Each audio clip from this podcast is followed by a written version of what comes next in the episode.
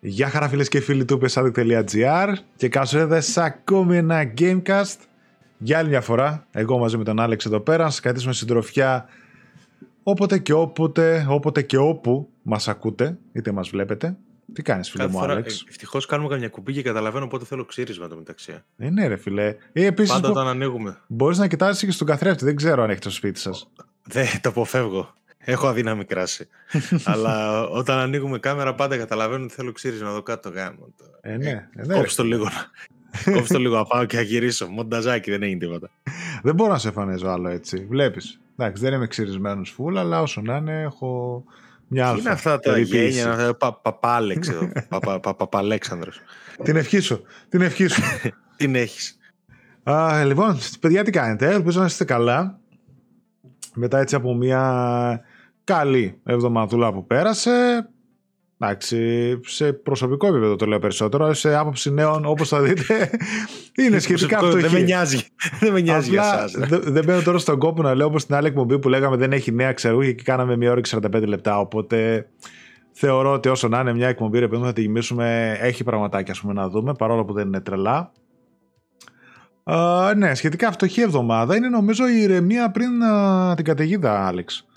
Περιμένουμε πάρα πολλές μεγάλες κυκλοφορίες, έτσι. Για μένα ξεκίνησε ήδη καταιγίδα, αν με ρωτάς. Μπήκα Ναι. στο mood και στη Δεν- διαδικασία. Δυστυχώς δεν μπορούμε, παιδιά. Τώρα, σ- σήμερα που θα βγει η εκπομπή, Κυριακή θα είναι 16 του μηνός.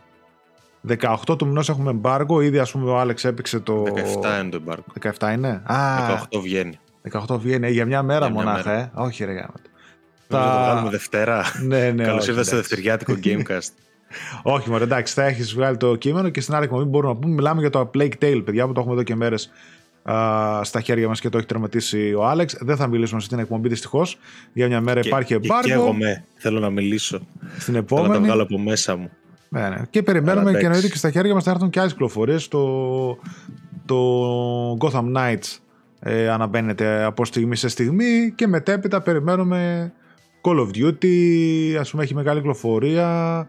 Το Tales, ας πούμε, περιμένω εγώ Θα τα να, πούμε τώρα. να ήθελα να Θα τα παίξω. πούμε Τα πούμε, τώρα ναι, στις ναι. κυκλοφορίες. Σωστά, σωστά. Θα το πούμε στις κυκλοφορίες. Μπράβο, μπράβο. Οπότε, ας πούμε λίγο έτσι τα βασικά που λέμε κάθε αρχή. Να πω εννοείται ξανά, ξανά και ξανά το μεγάλο ευχαριστώ ε, από όλη την ομάδα του psaddict.gr για τη στήριξη που μας δείχνετε είτε αφορά το site που μπαίνετε και διαβάζετε τα, σχο- τα νέα ή τα άρθρα είτε αφιερώματα που ανεβάζουν τα παιδιά και κάνουν εξαιρετική δουλειά είτε μπαίνετε στο κανάλι και βλέπετε τα βίντεο και ρίχνετε το κλικ σας, το σχόλιο σας, το share σας, α, μπορεί να, γίνεστε, να κάνετε subscribe για πρώτη φορά, μπορεί να γίνεστε mail, έχουμε ανοιχτό το membership επίσης που έχετε κάνει πολύ εκεί πέρα και μας στηρίζετε.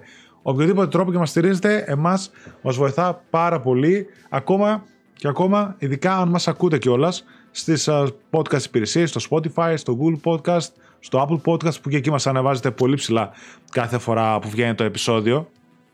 Δηλαδή πηγαίνουμε τουλάχιστον στα Apple πηγαίνουμε πρώτη θέση και η εκπομπή και το επεισόδιο. Στο Spotify πηγαίνουμε max δεύτερη γιατί είναι η Unboxholics α, μόνιμα καρφιτσωμένη πρώτη, προφανώς. Αλλά εννοείται χαίρομαι πάρα πολύ κάθε φορά που το βλέπω και σας ευχαριστούμε. Και φυσικά εννοείται να ευχαριστήσουμε και τα παιδιά του market24.gr όπου είναι η χορηγή της εκπομπής για άλλη μια φορά. Έχουμε τον κωδικό PS Addict όπου μπορείτε να έχετε δωρεάν μεταφορικά για αγορές άνω των 25 ευρώ και αυτή τη στιγμή έχουν ανεβάσει ήδη τα παιδιά στο site τους. Ε, θα βάλω και links κάτω. Ε, το God of War Ragnarok για pre-order τόσο σε PlayStation 4 όσο και σε PlayStation 5 είναι και σε χαμηλή τιμή. Είναι και αυτό το καλό του retail που λέμε δηλαδή κανείς ποτέ δεν πήρε 80 παιχνίδι από κατάστημα. Είτε είναι της Sony είτε είναι οποιοδήποτε άλλο publisher που τα κοστολούν 80 ευρώ, ε, κανείς δεν τα πήρε. Είναι το καλό του ανταγωνισμού και το καλό του retail που υπάρχει έξω και λέμε ότι δεν θέλουμε να εξαφανιστεί. Δηλαδή, ήδη ας πούμε στα καταστήματα και στο Mike 24 θα το βρείτε στα 68 ευρώ. Νομίζω το... Ναι, ναι, το, το, την PS5 έκδοση, έτσι. το Plague Tale ε, κάνει κάτω από 50 Ναι. ήδη. Δηλαδή είναι τα καλά του να έχεις ε, κονσόλα με δισκάκι, να αγοράζεις φυσικά, αλλά κάνεις το ένα τ' άλλο και να μην θέλουμε να εξαφανιστούν αύριο μεθαύριο.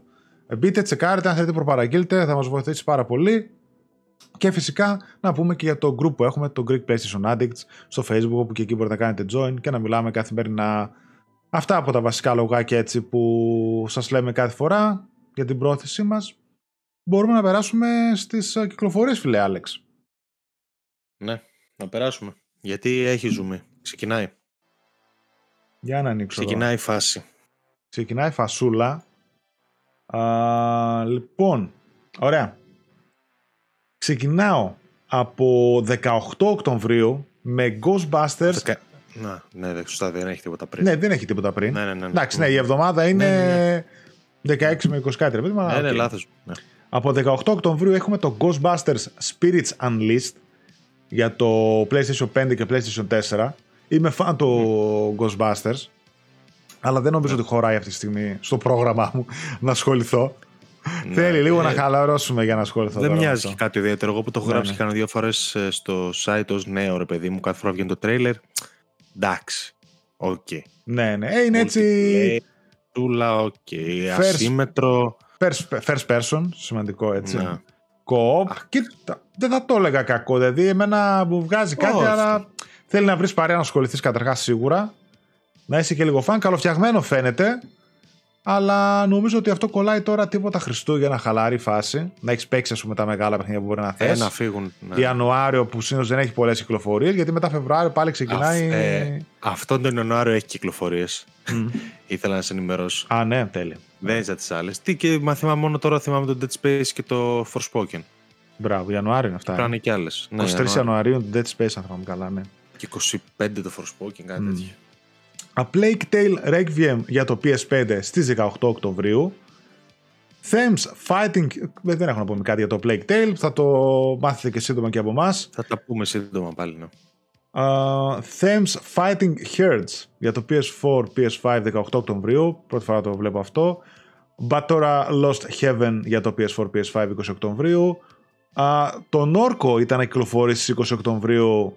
Πήρε αναβολή τελευταία στιγμή.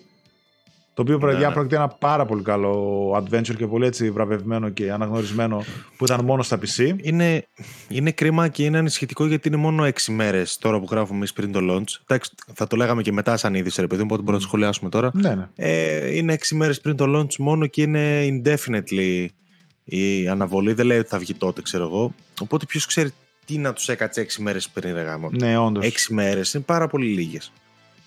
Ε, Τέλος ή πάντων. κάποιο σοβαρό bug που ε, κρέμαγε το Κάτι- παιχνίδι τελείως ή κανένας publisher τους κρέμασε. Ναι, δεν είναι και παιχνίδι που είχε φάει αναβολή. Δηλαδή είπε ότι θα Ναι. κυκλοφορήσει τότε και, κυκλοφο- και ήταν να κυκλοφορήσει τώρα. Οπότε που ξέρω, τέλος πάντων. εντάξει, κρίμα. α, Έχετε το στα ραντάρ σας. Μμ. Έχετε το στα ραντάρ σας, τον Όρκο. Ε, Warhammer ε, 40,000 Shootas Blood and Teef PS4, PS5 OK, δεν φαίνεται κάτι ιδιαίτερο. Το μεταξύ το Warhammer παίζει να είναι το franchise με τα περισσότερα παιχνίδια ever. Ξέρω εγώ Ε, έτσι. νομίζω ότι βγαίνουν, ξέρω εγώ, 44 Warhammer το χρόνο. Δεν ξέρω τι Ναι, γίνεται. ναι, σωρηδόν, Δεν- σωρηδόν. Δεν ξέρω αν έχουν και συνέχεια. Δηλαδή, είναι, αν είναι πολλά lines, ξέρω εγώ, στο ίδιο franchise, δεν έχω καταλάβει τίποτα. Δεν έχω επαφή Ε, καθόλου με ούτε εγώ, ναι. αυτό το, και εγώ. με το Warhammer και δεν έχω ιδέα. Έχω παίξει κανένα δύο παιχνίδια τυχαία. Έτσι, Warhammer. Ένα στο PS3 ήταν ωραίο, νομίζω βγαίνει και sequel τώρα κάποια στιγμή. Μμ. Α, και μετά έχουμε το Gotham Knights για το PS5 στις 21. New Tales from the Borderlands. Και αυτό περιμένω να το παίξω εγώ, γιατί το πρώτο Tales βέβαια ήταν Telltale. Αυτό είναι τώρα Αυτό Οκ. είναι. Δεν είναι Η την γραφή, η γραφή της Telltale, να δούμε. Φο- Ναι. Το φοβάμαι λίγο. Ήταν από τα αγαπημένα μου της Telltale. Έτσι το έχω πει ότι είναι, αν όχι το αγαπημένο μου Ήταν της Telltale, ήταν σίγουρα μέσα στα top 3. Μμμ. Οπότε περιμένω και αυτό να το παίξω να δούμε 21 Οκτωβρίου για PS4, PS5. Persona 5 Royal, το PS5 port στις 21 Οκτωβρίου επίσης.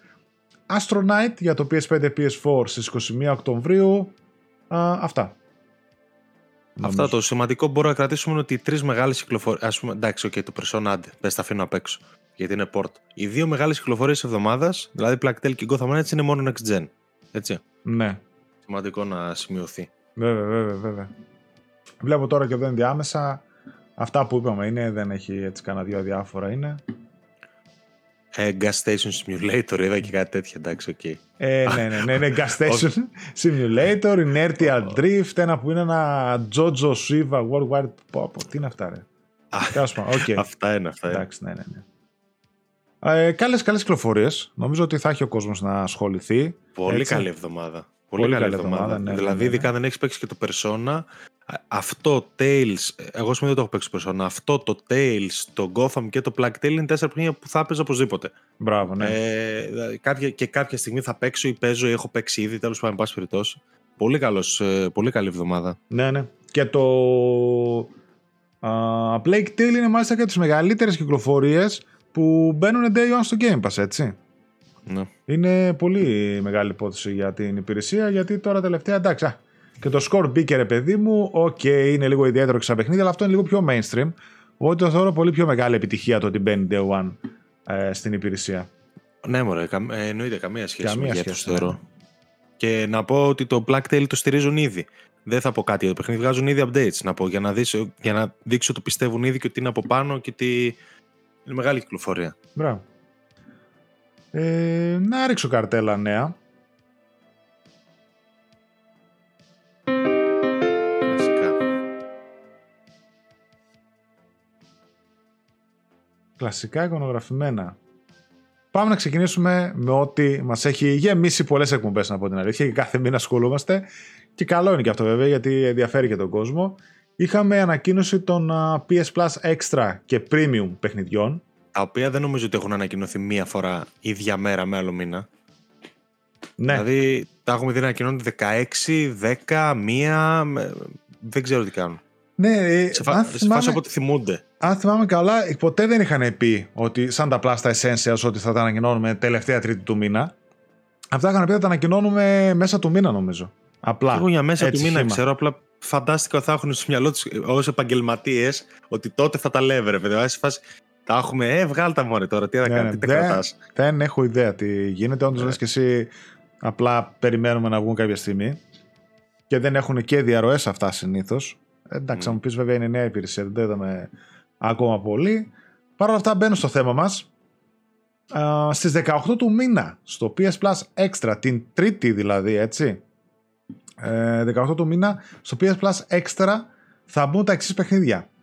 GTA Vice City The Definitive Edition για το PS4, PS5. Νομίζω υπάρχει ήδη το GTA 3 μέσα. Αν θυμάμαι Ναι. καλά. Ναι, ναι. Ε, όχι το 3, συγγνώμη, ποιο ήταν το, το San Andreas είχε μέσα; Το Vice City και San Andreas δεν είχε το Collection; Το, τρι- α, Και και το το 3 3. είχε. Αλλά είναι κάποιος στο Plus. Εγώ νομίζω ότι ήταν στο, στο Game Pass είχε μπει σίγουρα. Είχε μπει κάποιο. το ένα στο Game Pass και ένα είχε μπει στο Plus. Νομίζω, Υπάρχει αυτή τη στιγμή GTA στο Plus. νομίζω ρε, δεν είμαι σίγουρος. Τέλος Θα πάντων. το ψάξω κι εγώ. Δεν Εν στο πάση περιπτώσει, όσο λέω εγώ το τα βλέπω. τέτοια. Απλά, για μένα είναι καλή ευκαιρία πάντω γιατί θέλω να Ναι. τα δοκιμάσω. Δεν τα έχω παίξει αυτά τα GTA. Δυστυχώς είναι από τις αμαρτίες. Οπότε το Vice City είναι μια καλή ευκαιρία. Να τα πιάσω. Ε, Dragon Quest 11S Echoes of an Elusive Age Definitive Edition για το 4 Assassin's Creed Odyssey για το 4 Dragon Quest Builders ε, 1 και 2 για το PlayStation 4 Dragon Quest Heroes The World Tree Vows and, and the Blight Below για το PS4 Dragon Quest Heroes 3 Explorers Edition για το PS4 Inside για το PS4 The Medium για το PlayStation 5 ε, Naruto του Boruto Shinobi Striker για το 4, Assassin's Creed 3 Remastered, Assassin's Creed Chronicles India, Russia and China, Assassin's Creed Syndicate όλα για το 4 και Hohokum για, Hohokum, ναι, για το PlayStation 4. Ε, ναι, οκ. Ναι. Μετά, όσον αφορά τα παιχνίδια του PS Plus Premium, απουσιάζει το μεγάλο μπαμ, αφού επικεντρώνονται κυρίως σε remasters και έχουμε τα Yakuza 3, 4 και 5 remaster, Ultra Street Fighter του PlayStation 3, το οποίο βέβαια θα πούμε ότι είναι το τέτοιο, είναι η έκδοση για το 4 εν τέλει. Ε, το Limbo, επίσης το ίδιο. Ε, Castlevania Lords of Shadow για το PlayStation 3. Everyday Shooter για το PlayStation 3. Ε, Να πούμε και τα στεράκια. Πες τα αστεράκια, ναι. Ότι το αστεράκι είναι πρώτον αυτό που είπαμε ότι το Ultra Street Fighter 4 και το Limbo ε, είναι, και για το, είναι οι PlayStation 4 εκδόσεις. Και μετά το άλλο αστεράκι είναι το οποίο αυτό το θυμάμαι ακόμα έτσι όταν είχε ανακοινωθεί το backwards compatibility για το PS5. Ε, ότι κάποια παιχνίδια παιδιά είχαν πρόβλημα, αν θυμάστε ελάχιστα. Πες να ήταν κάτω από 10, αλλά μέσα σε αυτά ήταν κάποια Assassin's Creed παιχνίδια. Οπότε α, τα τρία Assassin's Creed που μπαίνουν είναι playable μόνο σε PS4 Και όχι στο PS5. Τρία από τα Assassin's γιατί μπαίνουν παραπάνω. Ναι, σωστά. Τρία από τα. Το, το Syndicate δεν παίζει, το Chronicles India και το Chronicles ε, Ρωσία. Ναι, ναι. Ωραία. Εντάξει, το ένα, Chronicles, το ένα Chronicles παίζει, τα άλλα δύο δεν παίζουν. Δηλαδή, ο Χριστός και η Παναγία. Πώς, πώς, πώς γίνεται αυτό, δεν μπορώ να το καταλάβω καθόλου. Δεν έχω ιδέα γιατί, αλλά το θυμάμαι ότι ήταν έτσι από τα μόνα. Νομίζω αυτό, ε, ένα Hitman και ακόμα ένα έτσι που ήταν αξιόλογα παιχνίδια, τα οποία νομίζω διορθώθηκαν, να πούμε, το Hitman. Hitman και νομίζω ήταν το IO, όχι, ήταν το Go, Hitman, πώς το λένε. Α, Hitman Go, ναι, ναι, ναι, Go ήταν. Ε, και θυμάμαι το ναι. διόρθωσαν κιόλας, ας πούμε, μερικά αυτά, αλλά τα Assassin's δεν διορθώθηκαν. Η Ubisoft Υπάρχει πρόβλημα ότι... μέσω backwards compatibility, οπότε μόνο στο 4 έτσι αυτά τα τρία θα τα παίξετε. Είναι θέμα της Ubisoft γιατί έλεγε ότι θα φτιάξει το Syndicate, δεν το έχει φτιάξει ακόμα από ό,τι ξέρω. Βέβαια, όχι ότι το έβαλα στην κονσόλα μου να δω. Ναι. Θα μπορούσα, αλλά δεν το έκανα. 18 φαντάζομαι θα έχουμε επίσημη. Θα, θα κάποιο το κατεβάσει και θα δούμε αν ισχύει όντως. Αλλά όντως είχε τεράστιο θέμα και δεν το έχει φτιάξει ακόμα. Ενώ υπάρχει και. Το έχουν κάνει acknowledge το πρόβλημα. Έχουν πει ότι ξέρουμε ότι έχει θέμα το Syndicate και το φτιαχνουμε mm Ε, ίσως τώρα με το Plus να το, να, να το, δούμε γιατί για μένα ε. το Syndicate είναι από τα υποτιμημένα Assassin's Creed υπό την έννοια ότι χάθηκε λίγο ανάμεσα στην αλλαγή της φόρμουλας με αυτή την έννοια υποτιμημένο. Δεν είναι κάποιος ξέρει τι, αλλά είναι Συμφωνώ, ωραίο. Ναι, ναι. Όχι, ήταν ωραίο. Εμένα και το δίδυμο των πρωταγωνιστών μου είχαν αρέσει, τα αδέρφια. Ε, και το Λονδίνο ήταν ωραία. Η εποχή έτσι αυτή. Ένα πολύ ωραίο DLC με Jack the Ripper. Α, μπράβο, σωστά, σωστά, σωστά. ήταν ωραίο έτσι. Assassins πήγε να βάλει μέσα κάτι μηχανισμούς. Τι είχε; Είχε, είχε αυτό με τα grapple, grapple hook. Νομίζω είχε grapple hook, ε. Είχε στο gameplay, είχε grapple hook. Αυτό με τα gangs είχε, μπράβο. Με τα gangs που είχαν τα turfs, ναι. Ε, εντάξει, είχε κάτι, είχε χαζά δεξιά-αριστερά. Είχε, το, είχε τις άμαξες που οδηγούσες μέσα στην πόλη. Είχε κάνει δύο-τρία πραγματάκια ενδιαφέροντα. Μπράβο, ναι. Και το Λέρσο ήταν σε τρένο, έτσι, σε βαγόνι ναι. νομίζω που mm. κινούταν γι' αυτά. Ναι, ναι, ήταν καλούτσικο. Ήταν το, το, όχι, το τελευταίο νομίζω, πριν το Origin δεν ήταν; Τελευταίο, ναι. Που είχε έτσι την κλασική φόρμουλα των Assassin. Ναι. Και ε, ωραίο. Κα, κα, καλό με Lee Combat είχε με τις γροθιές, επειδή είχε τα Turf Wars, ξέρω εγώ, με τα Gangs. Ναι. Και με το... Πώς το λένε, αυτό τώρα μην το πω, όχι ξύλο. Ε, σαν ε, μαγκούρα, τι, τι κρατούσε ένα, σαν... Κέιν, ραβδί, ξέρω εγώ. Ραβδί, ναι. Πώς okay. ήταν, ένα κάτι τώρα, δεν ξέρω και πώς, πώς το λέγανε. Κέιν, ε... νομίζω στα αγγλικά, ναι, ραβδί. Ναι. Τέλος πάντων, αυτά τα τρία Μπαστούνι, μπαστούνι, κάπως έτσι. Μπορεί, μπαστούνι. Ναι. Τέλος πάντων, αυτά τα τρία παιχνίδια δεν παίζουν στο PS5 ε, ή, ή παίζουν πολύ άσχημα, δεν ξέρω. Φαντάζομαι ότι τα αφήνει να τα κατεβάσεις. Αλλά αυτό. Ναι. ναι. Ε, για να ξέρετε κι εσείς. Τώρα, εγώ, αν θες να κάνω ένα σχόλιο για το μήνα. Ναι, ναι να κάνω. Θα ήθελα να κάνω. Αρχικά θα αρχίσω το premium το οποίο είναι γελίο. Κακά τα ψέματα, sorry. Ε, δεν, είναι δεν έβαλε κανένας premium για αυτό το λόγο. Ναι, και μάλιστα είναι διπλά γελίο γιατί τα remastered Yakuza θα έπρεπε να παίζουν στο extra δεδομένα. Ε, δηλαδή το ότι το premium γεμίζει από Mafia Remastered, από Yakuza Remastered κτλ. είναι αστείο. Εγώ είμαι, είμαι κάθετος σε αυτό. Και επίσης, το περίεργο της υπόθεσης είναι ότι π.χ. έβαλα σαν Screen Remaster τώρα, το 3. Είναι στο extra. Τα Yakuza τα Remastered είναι στο premium. Πώς, γιατί, δηλαδή δεν καταλαβαίνω πώς διαχωρίζονται. Είναι πολύ περίεργο. Ε, Τέλος πάντων, το premium κοροϊδία ναι, δεν βάζει παιχνίδια που θέλει ο κόσμος. Το Castlevania, το Lords of Shadow νομίζω ότι είναι καλό. Δεν έχω γνώση ο ίδιος, αλλά φαντάζομαι θα όλο και κάποιος θα το παίξει. Πρέπει να είναι ήδη και το 2. Ε, το έξτρα τώρα. Αυτό που είπα και στο facebook λείπει λίγο κράχτης, το μεγάλο το BAM. Έχει πολύ καλά παιχνίδια μέσα. Και, και σε διάρκεια και αξιόλογα. Δηλαδή Limbo Inside φοβερά. Ε, το Odyssey OK, okay, τα αγαπάει πάρα πολλοί κόσμος. Εγώ όχι τόσο, αλλά δεν έχει να λέει. Αρκετή τζαπανίλα. Τα υπόλοιπα Assassin's Creed είναι πολύ καλά. Ε, αρκετή τζαπανίλα. Dragon Quest 11 λένε ότι είναι από τα καλύτερα ναι. RPGs που μπορείς να παίξεις και το δέχομαι, φαντάζομαι. Έχει και 89 Metacritic.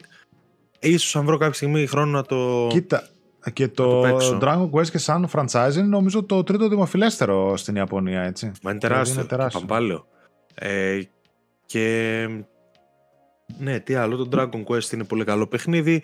OK, okay, το Distabam, τα Assassin's Creed που μπήκαν είναι καλά. Εγώ τουλάχιστον τα αγαπάω. Τα Yakuza OK, okay, premium. Εγώ πλέον υπάρχει όλη η σειρά εκτός από το 6 που θα μπει και αυτό σύντομα. Οπότε πιάστε τα παίξτε τα Yakuza, τα έχω πει χίλιες φορές, δεν θέλω να τα ξαναλέω. Το The Medium. Καλή περίπτωση, καλή περίπτωση για την υπηρεσία. Το φοβόταν. Ναι, ναι, καλή περίπτωση για την υπηρεσία. Είναι καλή φάση. Αυτά δεν θυμάμαι ποια άλλα. Είναι ε... εντάξει ένας μήνας που θα έλεγα ικανοποιητικός, αλλά κυρίως ναι. ως συμπλήρωμα με την έννοια ότι έχει καλά παιχνίδια, αλλά είναι φτηνότερα, είναι παλιότερα. Δηλαδή, τα έχω, εγώ αυτά που ήθελα να παίξω από αυτή, τη, από αυτή τη συλλογή τα έχω παίξει όλα. Ναι, ναι. Ε, μόνο το Dragon Quest δεν έχω παίξει, πούμε. Και το Vice City, το οποίο Vice City βγήκε πρόσφατα και ήταν και χάλια. Αυτά. Ναι. Ε, θα συμφωνήσω με σένα. Θα ξεκινήσουμε με το έξτρα βασικά. Ότι σχετικά καλή επιλογή παιχνιδιών από την άλλη λείπει το ένα σκαλί παραπάνω που θα ήθελα να δω. Δηλαδή Κάτι λίγο πιο καινούργιο. Τα παιχνίδια ναι, τα περισσότερα είναι παλιά ρε παιδί μου. Και δηλαδή, το πιο καινούριο που βλέπω να είναι το Vice City το Remaster και το The Medium. Ναι, αυτά είναι. Αν θυμάμαι καλά. Αυτά παίρνουν τα δύο καινούργια. Τα υπόλοιπα είναι πιο παλιά. Ο κόσμος πολύ πιθανό τα έχει παίξει. Δηλαδή τώρα όταν μιλάς για τη σειρά Assassin's Creed, καλό είναι να υπάρχει. Είναι κράχτες για την υπηρεσία, δηλαδή αυτή της Ubisoft έτσι αλλά περισσότεροι τα έχουμε παίξει. Τα Dragon Quest επίσης καλή προσθήκη. OK, okay, θεωρώ ότι πολύ καλές, ωραίες επιλογές για τέτοια υπηρεσία είναι το Inside και το The Medium. Το οποίο Inside μπορεί να το έχει χάσει κάποιος ε, και ένα εξαιρετικό παιχνίδι από την Playdead. Έτσι.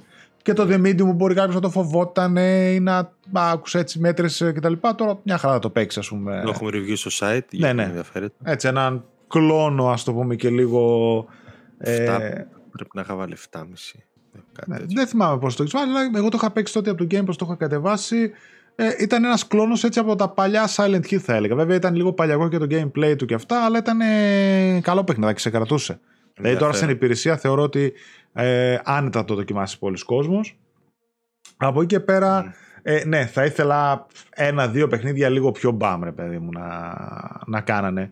Ή κάτι πολύ πρόσφατο, έστω και σε indie, ή κάτι πιο μεγάλο και ας ήταν το ενός χρόνου ας πούμε, να μην ήταν το Ξέρεις τι μ' αρέσει λίγο GTA, να ήταν κάτι άλλο. Που τον, που τον αναλύουμε και το σκέφτομαι. Είναι όλα παιχνίδια, είναι όλα περιπτώσεις παιχνιδιών τα οποία ο περισσότερος κόσμος μπορεί να φοβόταν να παίξει. Π.χ. ένα Vice City το οποίο έχει καταστροφικό launch. Το ίσο έχει φτιαχτεί. Ε, κάποια Assassin's Creed όπως το Syndicate ή το 3 που θεωρούνται ψηλομαύρα πρόβατα, ε, τα έχει χάσει κόσμος, δεν τα έπαιξε. Δηλαδή και αυτά είναι καλή ευκαιρία. Ένα Dragon Quest 11 το οποίο είναι ιδιαίτερο το είδος του ως JRPG και πολλοί πάλι μπορεί να φοβόταν ότι λένε πού να επενδύσεις τώρα σε παιχνίδι 200 ώρες. Αλλά πάλι έχεις την ευκαιρία. Το The Medium, το ίδιο ένα χοροράκι του 7, το 7,5 λες, θα μ' αρέσει, δεν θα μ' αρέσει, παλιακό. Δηλαδή όλα έχουν ένα τέτοιο pattern που εμένα μ' αρέσει. Ναι, ναι, όλα είναι παιχνίδια, έτσι τα βλέπω ότι υπάρχει πολλοί κόσμος αναπερίπτωση που φοβόταν να δώσει λεφτά. Τα Yakuza επίσης, που ήδη βέβαια ήταν και τα άλλα μέσα, ε, νομίζω ότι από αυτή την είναι καλός μήνας. Όλοι θα βρουν κάτι να παίξουν. Και εγώ βρίσκω π.χ. το Dragon Quest, όπως είπα, κάποια στιγμή. Ε, ναι, δεν θα με χάλασε. Θα συμφωνήσω. Ε, δηλαδή και εγώ, ας πούμε, θα μπορούσα να παίξω κάτι από αυτά. Παρ' όλα αυτά, νομίζω ότι θα έπρεπε να συνοδεύονται από ένα κράχτη. Από ένα indie πρόσφατο, από μια μεγαλύτερη κυκλοφορία, ξέρω εγώ έτσι πιο πρόσφατη. Κάτι, κάτι θα ήθελα να το είχα. Ε, ε, Επίσης, εμένα ε, συνεχίζω έτσι που αναλύουμε την υπηρεσία κάθε μήνα θεωρώ ότι πρέπει να την κάνει πιο streamline την υπηρεσία η Sony. Δηλαδή, πολλές φορές μπερδεύεται ίσως μέχρι και η ίδια το τι βάζει, τι βγάζει και πού το βάζει. Ε, δηλαδή, αυτό το πράγμα με το premium που γίνεται, εκεί μένα το κολλημάμε, δηλαδή θεωρώ ότι κάποιος στο extra πάει με κλειστά τα μάτια. Έτσι. Ότι τα 100 ευρώ που θα δώσει το χρόνο θα το βγάλει ρε παιδί μου πολλαπλάσια. Από εκεί και πέρα στο premium, εμένα δεν μου αρέσει καθόλου αυτό που γίνεται. Ε, ειδικά αυτό που γίνεται με τα remasters. Και καλά ότι το premium mini δίνω παλιά παιχνίδια εποχής PlayStation 3 και πίσω, αλλά να, αν υπάρχουν σε remaster σου δίνω την καλύτερη, καλύτερη τους μορφή. Καλό μεν, σα σκέψη, αλλά θεωρώ σαν κίνηση έδωσε μονάχα για να δώσει λίγο, ε, λίγη ουσία στο premium. Εγώ θα περίμενα αυτά να μπαίνουν στο extra, τα remaster, και στο premium αν θέλει ας βάζει τις παλιές εκδόσεις ή να δώσει περισσότερο βάρος στα PlayStation 3, PlayStation 2, 1 και PSP παιχνίδια. Δεν γίνεται τώρα να μην ε, βάζει τίποτα ας πούμε από το PlayStation 1 ή από το PSP. Αν και κάπου είδα στις, ε, όχι Μαλαισίας, Ιαπωνίας, κάπου σε ένα λογαριασμό ξέφυγε ότι είναι και το Ridge Racer 2 του PSP να μπει στο premium. Εντάξει ρε παιδί μου. Παρ' όλα αυτά δεν αλλάζει αυτό που λέω εγώ. Το premium είναι ψηλό απογοητευτικό. Ε, κακά τα ψέματα, κανένας μήνα δεν έχει. Δηλαδή, ο προηγούμενος με τα slide μπορεί να ήταν καλός, έτσι. Mm. Ε, αλλά γενικότερα το premium δεν και όντως κάτι στις τακτικές του τύπου. Α πούμε, δίνουν και καλά αυτό το μήνα 6 παιχνίδια ή πόσα δίνουν. Τα 5 είναι PS4. Δηλαδή Ναι, δεν ναι, δίνουν ναι, παλιά ναι, ναι, παιχνίδια. ναι, ναι, ναι. Δίνουν remasters και απλά τα κλειδώνουν πίσω από μια συνδρομή έξτρα. Έξτρα χρέωσης εννοώ. Δηλαδή, ας πούμε τώρα που θέλει να παίξει Limbo και Inside, να έχει premium. Γιατί νομίζω το, το Limbo θα παραμείνει ως Μμ. τέτοιο. Θα παραμείνει στο premium, δεν θα πάει στο extra. Ναι, ναι, ναι. Ε, ενώ το Inside ως καινούριο παιχνίδι θεωρητικά είναι στο extra. Δηλαδή, αυτό που λες και εσύ τα έχει κάνει λίγο κουλουβάχα, τα έχει μπερδευτεί αυτό. και χωρίς λόγο κιόλας. Αυτό θεωρώ ότι Χωρίς ε, κανένα λόγο. πρέπει. Εντάξει, το έχουμε ξαναπεί ότι είναι πολύ νέα υπηρεσία. Θέλει καιρό, θέλει ίσως και χρόνια για να φτάσει και τον ανταγωνισμό και να διορθωθούν ε, κάποια πραγματάκια. Αλλά νομίζω ότι το premium χωλαίνει. Θέλει, θέλει να γίνει streamline και λίγο αυτό με τα remaster νομίζω ότι πρέπει να διορθωθεί γιατί αδικείται και το extra που θα μπορούσε Ναι. να έχει πολύ περισσότερη αξία. Αδικεί και το ίδιο το premium που θα μπορούσε στη θέση τους να βάλει άλλα Ναι. ρε παιδί μου Μα πραγματάκια. σκέψου τώρα, στο extra, ας πούμε, δεν μπορείς να παίξεις τα Bioshock, τα Mafia, τα Uncharted. Α, Δηλαδή, αυτά είναι παιχνίδια που Μπράβο, Οκ, ναι, ναι. πρέπει να τα παίξει κάποιος. Και θα έδινε τεράστιο value στο extra και εσύ είναι παλιά και ας μην τα έχουν. Δεν έχει να λέει. Είναι φοβερά παιχνίδια και έπρεπε να είναι εκεί. ναι. Και γενικότερα, ξέρεις τι, OK, να πάρει χρόνο να βελτιώσει πράγματα, αλλά αυτό είναι ότι βάζει την κλειδιά στον εαυτό της. Δεν είναι ότι έχει κάποιο πρόβλημα και το κάνει αυτό. Είναι ότι δεν τους κόβει. Ναι, Έτσι το ναι. βλέπω εγώ τουλάχιστον. Αν υπάρχει κάποιο πρόβλημα από πίσω, δεν μπορώ να το φανταστώ, αλλά δεν νομίζω κιόλας. Εγώ νομίζω ότι Ε, απλά έγινε αυτό για να κερδίσει χρόνο το premium. Δηλαδή δεν ξέρω Ναι. αν θέλουν χρόνο για να ε, ανέβει η υπηρεσία, να βάλουν Μμ. παλιότερα παιχνίδια, να κάνουν κάποιες κινήσεις, δεν ξέρω τι. Και κερδίζουν έτσι χρόνο με το να βάζουν τέτοιες εκδόσεις, τα remaster, τα κλειδώνω πίσω από το Μπορεί. premium. Α, ήταν τα παλιά παιχνίδια, άρα σου δίνουν και τις καλύτερες εκδόσεις. Το βλέπουν και σαν ότι σου κάνουν ρε παιδί μου και τη χάρη. Απ' την άλλη, εντάξει, αν κάποιος παίρνει ετήσια, δίνει ένα εικοσάρικο μόνο παραπάνω για να πάει στο premium και ίσως μονάχα όλα αυτά τα remaster που θα πάρει να το, το βγάζει. Αλλά πάλι θεωρώ το ότι θα βγάζει, πρέπει μωρέ, να, αλλά- γίνει, να Είναι γίνουν κάποιες κρίμα διορθωτικέ τώρα. κινήσεις. Δηλαδή, κάποιος θέλει να παίξει όλα τα Yakuza που εγώ έχω δει πολύ κόσμο που τα ξεκίνησα το Plus. Και έχει 0-1-2 και 3-4-5 τα έχει στο. που είναι τα επόμενα, τα έχει στο premium. Δηλαδή, αν πρέπει να δώσεις έξτρα λεφτά. Όχι, είναι γελιότητα. Ε, on the bright side, να πούμε ότι φεύγουν λίγα παιχνίδια κάθε μήνα. Αυτό το μήνα φεύγει το Red Dead ε, και το Undead Nightmare, τα οποία εγώ εν τέλει δεν κατάφερα να παίξω λόγω του πώς τρέχουν. Ε, Και φεύγει και το Σώμα στις 18. Αν βλέπετε την εκπομπή 16 και δεν το έχετε παίξει, νομίζω ότι προλαβαίνετε το βγάλετε σε δύο μέρες. Μικρό είναι. Ε, δείτε το το Σώμα. Άλλο παιχνίδι δεν φεύγει πάντως. Δηλαδή μπαίνουν, ξέρω εγώ πόσα, μπαίνουν 23 παιχνίδια νομίζω και βγαίνουν δύο. Είναι καλό αυτό. Μμ. Ναι. Ε, ας μην μείνουμε άλλο. Ναι, ναι, ναι. Έτσι. Ε, κάτι κάνει η υπηρεσία, έτσι για να την κρίνουμε κάθε φορά, ειδικά στο extra κάτι γίνεται, διορθωτικές κινήσεις στο premium. Αυτό θέλω εγώ να δω και θέλω να έρθει η ώρα όπου θα μπορώ να έχω premium και να ανοίγω και να έχει μέσα τα παλιά, τα Resident Evil, τα Gran Turismo, τα Dino Crisis, τα PSP, χίλια δυο άλλα παιχνίδια. Μεγάλη θεωρώ πουσάρισμα θα πάρει η υπηρεσία άμα βάλει και όταν βάλει κάποια στιγμή PlayStation 2 παιχνίδια. Νομίζω ότι θα φάμε αρκετούς μήνες, ίσως και πάνω από χρόνο για να δούμε κάποιες καλές κινήσεις στο premium. Ε, αυτά. Ας μην ξοδεύουμε το Κοιτάξτε, χρόνο. έχουμε ένα ακόμα για PS Plus που αξίζει να σημειωθεί, βέβαια άσχετο με τα Ναι, ναι, ενιαία. αυτό, αυτό θα πάω. Τώρα βγήκε, βγήκαν κάτι νουμεράκια για κάποια παιχνίδια και το πόσο πληρώνουν η Microsoft και η Sony για να τα βάλουν στις συνδροματικές τους υπηρεσίες. Α, διέρευσε ένα οικονομικό ντοκουμέντο από την Snails Incorporate που, ακα- που ακαλύπτει ότι η Sony πλήρωσε 3,5 εκατομμύρια δολάρια τον Μάρτιο του 2022 για να εισέλθει στην υπηρεσία το Ark Survival Involved. Για το ίδιο παιχνίδι η Microsoft πλήρωσε 2,5 εκατομμύρια για 6 μήνες παρουσία στο Game Pass. Έτσι, βλέπουμε δηλαδή μια διαφορά ενός εκατομμυρίου, αλλά είναι πολύ διαφορετικά τα πράγματα.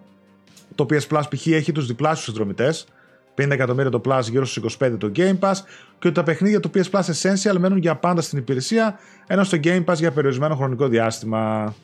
Αυτό που προκαλεί μεγαλύτερη εντύπωση είναι ότι η Microsoft έκλεισε συμφωνία για 3 χρόνια και Day One για το επερχόμενο Arc 2 για 2,3 εκατομμύρια μόλις σε ένα πολύ καλό deal ομολογουμένος. Ναι, καλό deal. Ε, Αρκετά λεφτά έχω να πω εγώ. Ειδικά για παιχνίδι σαν το Ark, το οποίο Ark. Εντάξει ρε παιδί μου. δηλαδή Έχει μια φέτος κοινότητα, μπήκε. μην το λες. Έχει, έχει, έχει, έχει, βέβαια έχει, αλλά ξέρεις τι είναι, πα- είναι πιο παλιό, δηλαδή θα πρέπει να κάνεις τι- 3,5 εκατομμύρια τώρα για το, για το Ark που είναι παλιό, πιο εύκολα θα τα άκουγα για κανένα Deathloop Μμ. π.χ. Ε, αρκετά χρήματα. Και βλέπουμε ότι εν τέλει κοστίζει και στη Sony δηλαδή και ότι δεν είναι και τόσο εύκολο να βάλει. Όχι, δεν είναι τόσο εύκολο. Εντάξει, δεν είναι ότι δεν τις περισσεύουν 3,5 εκατομμύρια τη Sony. Εντάξει, προς Θεού. Απλά ίσως είναι και αυτός ένας λόγος που πρέπει και το Plus να έχει κάποιους μήνες λίγο πιο υποτονικούς και ότι πρέπει να τους δεχόμαστε κι εμείς λίγο πιο. Δηλαδή, όπως αυτός μας ήρθε τώρα με το Super Hot, το Hot Wheels και αυτά, εκεί φαντάζομαι ότι η Sony δεν έδωσε πολλά λεφτά. Φαντάζομαι. Παρ' όλα αυτά, έβαλε καλά παιχνιδάκια. Δηλαδή, ίσως ο κράχτης να της είναι λίγο δύσκολος. Δεν μιλάω για τα δικά της αποκλειστικά προφανώς. Mm. σω ο third party κράχτης να της είναι λίγο βάρος. Ε, και να μην αξίζει να το κάνει πολύ συχνά αυτό. Τώρα, βέβαια, αλήθεια... που έχει το καινούριο PS Plus, έχει αλλάξει λίγο η δυναμική. Δηλαδή, δεν ξέρω πώς τα ζυγίζει πλέον και που ρίχνει περισσότερο χρήμα. Ε, η αλήθεια είναι ότι και ελάχιστα, ε, τουλάχιστον από τη μεριά του Game Pass, έχουν βγει ελάχιστα deals που έχουν φανερωθεί το τι πληρώνουν και τι κάνουν. Αλλιώς από το PS Plus δεν θυμάμαι αν έχουμε μάθει ποτέ τι πληρώνει.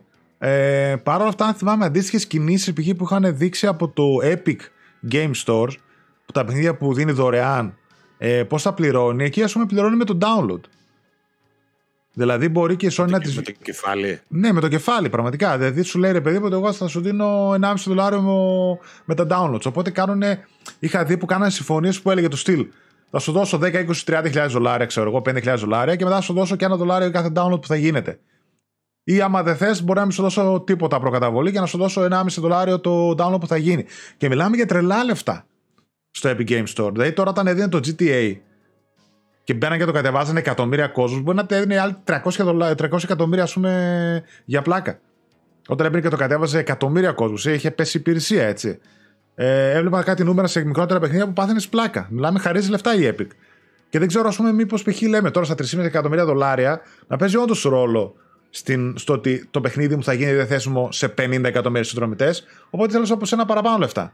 Ένα από σένα, επειδή είναι για 6 μήνες, είναι για μισούς, θέλω λιγότερο. Νομίζω ότι κάπως έτσι τα ζυγίζουν και πληρώνουν τι κάνουν. Δεν, δεν, είναι, δεν ξέρω, δεν μπορούμε να είμαστε αυτές τις κουβέντες. Οι κασίε. Οι κασίε, ναι. Αυτά δεν έχει κάτι άλλο να σχολιάσουμε έτσι για το κουτσομπολιό. Αυτό. Ε, ένα καλό που έχουμε είναι ότι η Sony βελτιώνει τη διαθεσιμότητα και στοχεύει σε υψηλές πωλήσεις. Για το οικονομικό έτος του 2023 στοχεύει σε εντυπωσιακούς αριθμούς. Συγκεκριμένα, σύμφωνα με πληροφορίε του Insider Gaming, βασική της επιδίωξη αποτελεί για το οικονομικό έτος του 2023 να φτάσουν στα ράχια των καταστημάτων 30 εκατομμύρια κονσόλες. Αυτός ο αριθμός στόχος μοιάζει εφικτός, καθώς τον Απρίλιο του 2023 μάλλον θα ξεκινήσει και η παραγωγή του φημολογούμενου νέου μοντέλου με αποσπόμενο τη Drive, που έχουμε πει σε προηγούμενη εκπομπή, που πολύ πιθανό να είναι ας πούμε, και το Slim μοντέλο. Η διάθεσή τους στα καταστήματα μάλλον θα ξεκινήσει το Σεπτέμβριο του ίδιου έτους. Υπενθυμίζουμε πως για το οικονομικό έτος του 2022 η Sony στοχεύει στα 18 εκατομμύρια πωλήσεις. Κατά πάσα πιθανότητα η εταιρεία θα επιτύχει τους στόχους της. Σύμφωνα με τον David Gibson, αναλυτή της MST Financial, η διαθεσιμότητα στη ΣΥΠΑ εμφανίζει αλματώδια άνοδο. Για το Σεπτέμβριο του 2022 φτάνει το 400% σε σχέση με τον ίδιο μήνα του 2021. Και όλα αυτά ενώ η κυκλοφορία του God of War Ragnarok απέχει μόνο μερικές εβδομάδες. Ε, από ό,τι είδα και εγώ, καταρχάς, βλέπω και στο ίντερνετ σε διάφορα καταστήματα ότι υπάρχουν κυρίως bundles βέβαια. Και όταν εννοώ bundles εννοώ Horizon Bundle, ε, FIFA Bundle, Call of Duty Modern Warfare 2 Bundle έρχεται επίσης και God of War Bundle που ανακοίνωσε η Sony. Ε, και νομίζω ότι φτωχά, γεμίζει... Φτωχά βέβαια θα λέγα εγώ, αλλά ναι. Ναι, φτωχά μπαντλάκια δεν είναι ειδικές εκδόσεις. Έτσι είναι... Και μέσα μάλιστα τα παιχνίδια είναι κωδική, δεν είναι καν ας πούμε κουτάκι. Αυτό είναι μεγάλη... Και νομίζω ότι πρώτον καλυτερεύει το πράγμα. Δεύτερον, προφανώς εντάξει, σπρώχνουν τα bundles, δεν ξέρω αν solo κονσόλες πότε θα εμφανιστούν κανονικά. Τώρα με αυτές τις μεγάλες κυκλοφορίες προφανώς και σμπρώχνουν ε, τα πακέτα. Που, OK, okay, λες, άντε είναι σαν να πλήρωσε και το παιχνίδι, αν το θες όντως. Αλλά νομίζω ότι καλυτερεύουν πολύ τα πράγματα. Και ότι όντως ρε παιδί μου θα γίνουν τέτοιο. Πόσα έχουμε να ακούσουμε τον υπόλοιπο καιρό, επόμενο καιρό πήρα bundle με τον God of War και δεν έχει μέσα παιχνίδι. εγώ, εγώ αυτό θα σου πω. Σκέψου πώς έχουμε ακούσει από ανθρώπους που είναι υποψίαστοι, που το περίμεναν και έλεγαν όταν βγει το God of War. Υπάρχουν αυτοί, είναι πολλοί. Παίρνουν μια μεγάλη κυκλοφορία για να επενδύσουν. Εγώ το φοβάμαι ότι θα γίνει μεγάλος πανικός με, με τα ψηφιακά αντίτυπα των παιχνιδιών μέσα στο bundle. Τι να πω, δεν ξέρω. Εγώ αυτό που ξέρω ότι θα γίνει και το βλέπω κάθε φορά στα bundles είναι ότι αν ψάχνετε για κάποιο παιχνίδι που βγαίνει σε bundle, κοιτάτε αγγελίες, γιατί πολλοί που δεν το θέλουν να αγοράζουν την κονσόλα και τα πουλάνε. Ήδη δηλαδή το FIFA ε, πουλάνε πολύ τους κωδικούς. Δηλαδή 30 ευρώ, ξέρω εγώ, κωδικό το FIFA 23 από το bundle του PS5. Ναι, ναι, ναι. Οπότε κοιτάτε καμιά αγγελία έτσι αν θέλετε να πάρετε. Παρ' όλα αυτά νομίζω ότι θα καλυτερεύσει η κατάσταση. Θα σμπρώξουν, νομίζω ότι θα γεμίσουν τις αποθήκες με bundles με το God of War. Θεωρώ ότι κράτησε και λίγο πίσω ε, κονσόλες η Sony για να έχει να δώσει εν ώψη του God of War, του Black Friday και των Χριστουγέννων. Μιλάμε για το high season. Θέλει δηλαδή να, mm. να σβρώξει ό,τι έχει και δεν έχει εκείνη την τέτοια. Συμφωνώ, αν και ξέρεις τι. Η διαθεσιμότητα είναι τέτοια που και τώρα θα πω. Δηλαδή, όποτε και αν σε έβγαζα. Όχι η διαθεσιμότητα, η. Πώς το λέμε, η ζήτηση. Ναι, ναι. Η ζήτηση είναι τόσο μεγάλη που όποτε και να σε έβγαζε σαν Χριστούγεννα θα ήταν. Αλλά και προφανώς θέλει να δείξει και ένα πρόσωπο ε, στα πλαίσια του marketing ότι μπείτε ρε παιδιά και πάρε, εδώ έχω 400 κονσόλες. Ναι. Φάτε μάτια ψάρια. Είναι διαφορετικό τελείως. Και ειδικά όταν ψωνίζει και όλος ο κόσμος. Τέλος πάντων. Εντάξει, κάνει πολλές κινήσεις προς το να αυξήσει την παραγωγή και μάλλον θα το καταφέρει εν τέλει. Δεν νομίζω ότι κάνει τυχαία. Αυτά με τα chips που λέγαμε με τους αγωγούς, με, με, ναι, με, με, με, Πιστεύω ότι το 23 θα είναι μια καλή χρονιά. Αν δεν είναι και αυτή, ναι. Εντάξει, μετά Α... ξεφεύγουμε πολύ. Απλά είναι τεράστιο το νούμερο που λέει. Δηλαδή 30 εκατομμύρια κονσόλες μέσα σε ένα οικονομικό έτος. Α, σένα. Κοίτα, σε ένα οικονομικό έτος είναι από 1η Απριλίου του 2023 12 μήνες. Έως και 30-31 Μαρτίου του 24, έτσι. Σε ένα χρόνο 30 εκατομμύρια κονσόλες, δηλαδή να φτάσει στο PS5 να είναι ξέρω, στα 50 εκατομμύρια τέλος 23. Και παραπάνω θα είναι, γιατί μέχρι τότε έχουμε άλλους πόσους μήνες. Απλά θέλω να σου πω ότι. Πολύ αισιόδοξο ακούγεται, αλλά τι να σου πω. Αυτό ακούγεται πάρα πολύ αισιόδοξο και νομίζω ότι είναι και από τα μεγαλύτερα νούμερα που έχουμε δει ποτέ στις κονσόλες. Δηλαδή κάποιος να παράξει τόσες και να πουλήσει τόσες μέσα σε ένα οικονομικό έτος. Δηλαδή δεν ξέρω το Switch αν έκανε καν ας πούμε, τόσες πολλές πωλήσεις. Πέρυσι να έκανε 20 κάτι εκατομμύρια, ναι. Αλλά 30 ας πούμε που λέει. Το οποίο Switch όπου να είναι ξεπερνάει PS4, έτσι. Είμαστε, ε, ναι, βέβαια, βέβαια. είμαστε στο μετέχμιο. Αυτό είναι το μόνο Χάσα, ξύ, Ξύπνα Έλληνα, χάσαμε αδέρφια. ξύπνα Έλληνα, σε τρώει ξύπνα, Ξύπνα η Άπωνα. ε, πάω παρακάτω. Ναι. Λοιπόν, α, ωραία, μια χαρά. Έγινε διαθέσιμο το PlayStation Stars. Πέτυχα και κάποια σχόλια κάποιοι που λέγανε τι είναι αυτό; Το βλέπαν πρώτη φορά, ξέρω εγώ. Και δικαιολογημένα έτσι. Άμα δεν παρακολουθείς, ας πούμε, μπαίνεις στο application και λες τι είναι αυτό, ρε παιδί μου. Ζητάει και εγγραφή, Λες, θα με χρεώσει, θα με κάνει. Τα έχω δει όλα. Πλάνο της, το πλάνο της Sony το έχεις περάσει επίτηδες και μου ετοιμάζεις κάτι ή απλά ε, δεν σε ενδιέφερε. Περίμενε. Α, το προσπέρασε κατά λάθος. Δεν πειράζει. Να το πούμε μετά, μωρέ. Εντάξει, τώρα Εντάξει, OK. Okay, εγώ ρωτάω για ναι, να. Ναι, έχεις δίκιο. Καλά έκανες. Σωστά. Uh, PlayStation Stars, παιδιά, είναι το loyalty πρόγραμμα ανταμοιβών. Έτσι, το οποίο έχει γίνει πλέον ε, παγκοσμίως ε, διαθέσιμο Μπορείτε με ένα απλό βήμα μέσω της εφαρμογής PlayStation App στο κινητό ή μέσα από το official website του PlayStation να αποκτήσετε πρόσβαση, κάνετε μια τυπική εγγραφή, στην ουσία κάνετε ένα opt-in στην υπηρεσία. Και μετά μπορείτε να εμφανιστεί τόσο στο website όσο και στην εφαρμογή ένα καινούριο μενού. Που είναι λίγο να τα ανοίξω. Το οποίο προφανώς θα το έχετε δει όλοι και έχει να κάνει με αυτό εδώ που το φαίνεται τώρα λίγο κάνει κάπως. Καυτές κυρίες στην περιοχή μας ψάχνουν ε, και έχει το PlayStation Stars χωρίζεται σε τρεις κατηγορίες τις καμπάνιες, αποστολές, τις επιβραβεύσεις και τα συλλεκτικά είδη. Ολοκληρώνοντας τις καμπάνιες λαμβάνετε ως αμοιβή πόντους ή ψηφιακά αντικείμενα με τους πόντους που έχουν τη μορφή coins μπορείτε να μεταβείτε στις επιβραβεύσεις. Εκεί γίνεται η ανταλλαγή των πόντων με ψηφιακό υλικό από in-game αντικείμενα, συλλεκτικά PS Stars είδη, PSN cards έως και ολόκληρα παιχνίδια. Η κατηγορία συλλεκτικά είδη των PlayStation Stars είναι μια ψηφιακή βιβλιοθήκη. Εκεί εκτίθεται η συλλογή που αποκτήσατε με ανταλλαγή πόντων ή ολοκλήρωση καμπάνιας. Μέσω της βιβλιοθήκης μπορείτε να προβάλλετε τη συλλογή των φίλων σας όπως και αυτή τη δική σας. Προς το παρόν διατίθεται οι ακόλουθε 5 καμπάνιε. Δηλαδή αυτά θα ανανεώνονται έτσι κάθε μήνα ή δεν ξέρω εγώ κάθε πότε. Ε, μάλλον έχουν ημερομηνία λήξης, οπότε μετά θα βγαίνει η επόμενη και θα κερδίζετε με αυτά κάποιους πόντους. Θα μπορείτε δηλαδή τώρα που μας βλέπετε να μπείτε, μάλλον όχι ψέματα, αυτό έλεξε. The Day is Banana στις 13 Οκτωβρίου ήταν η μέρα αφιερωμένη στην μπανάνα. Αν ανοίγατε οποιοδήποτε παιχνίδι, θα κερδίσετε το συλλεκτικό μπούμα, Banana Boomerang. Τέλεια. Φοβερό. Ε, ε, προχτές, προχτές ήταν no brand day, θα μας έδιναν σου ξέρω εγώ. Εν τω το κάνει κατευθείαν ρε, με το που πάτησα να ανοίξω, μου ήρθε κατευθείαν ότι πιέζει το κινητό, μπράβο, κέρδισε αυτό και τέτοια. Ναι, αλλά τι κερδίζει. Αξερδίζει αυτά τα ψηφιακά αντικείμενα, τα οποία είναι σαν ψηφιακά μήπω, ναι, ξέρω. Νομίζω ότι το Zoom περισσότερο βρίσκεται έχει κερδίσει του πόντους και μαζεύοντας, μαζεύοντας μπορείς να εξαργυρώσεις λεφτά. Μπράβο, ναι. Που βέβαια από ό,τι διάβασα πρέπει να παίξει 458.000 ώρες για να πάρεις ένα full price παιχνίδι. Ναι, κάπως έτσι είναι. Λογικό θα πει κανείς. Δεν θα σου έδινε, ξέρω εγώ, έπαιξε ένα παιχνίδι, πάρε ένα ευρώ. Mm. Να μην τρελαθούμε και τι είναι κοινοφελές ναι. ίδρυμα. Αλλά εντάξει, είναι λίγο περίεργο πρόγραμμα. Πες πες και υπόλοιπα. Εγώ δεν το έχω τσεκάρει έτσι χιλιώς γιατί αργέμαι λίγο να μπω στη διαδικασία του. Ε, δεν σε αδικό, δεν σε αδικό και εγώ δεν πολύ ασχολήθηκα. October check-in. Παίξτε οποιοδήποτε παιχνίδι στο PS4 PS5 για να πάρετε ω ανταμοιβή το συλλεκτικό είδος PlayStation Tech Demo Tyrannosaurus Rex. Λίγη στις 31 Οκτωβρίου. The World's Warriors Challenge. Δώστε μια μάχη σε ένα από τα ακόλουθα fighting παιχνίδια για να λάβετε το συλλεκτικό είδος Novelty Toy Fight Trophy. Αυτό αρκεί να παίξεις ένα από τα Street Fighter 5, Ultimate Marvel vs. Capcom 3, Mortal Kombat 11 και Tekken 7. Λίγη στις 30 Οκτωβρίου.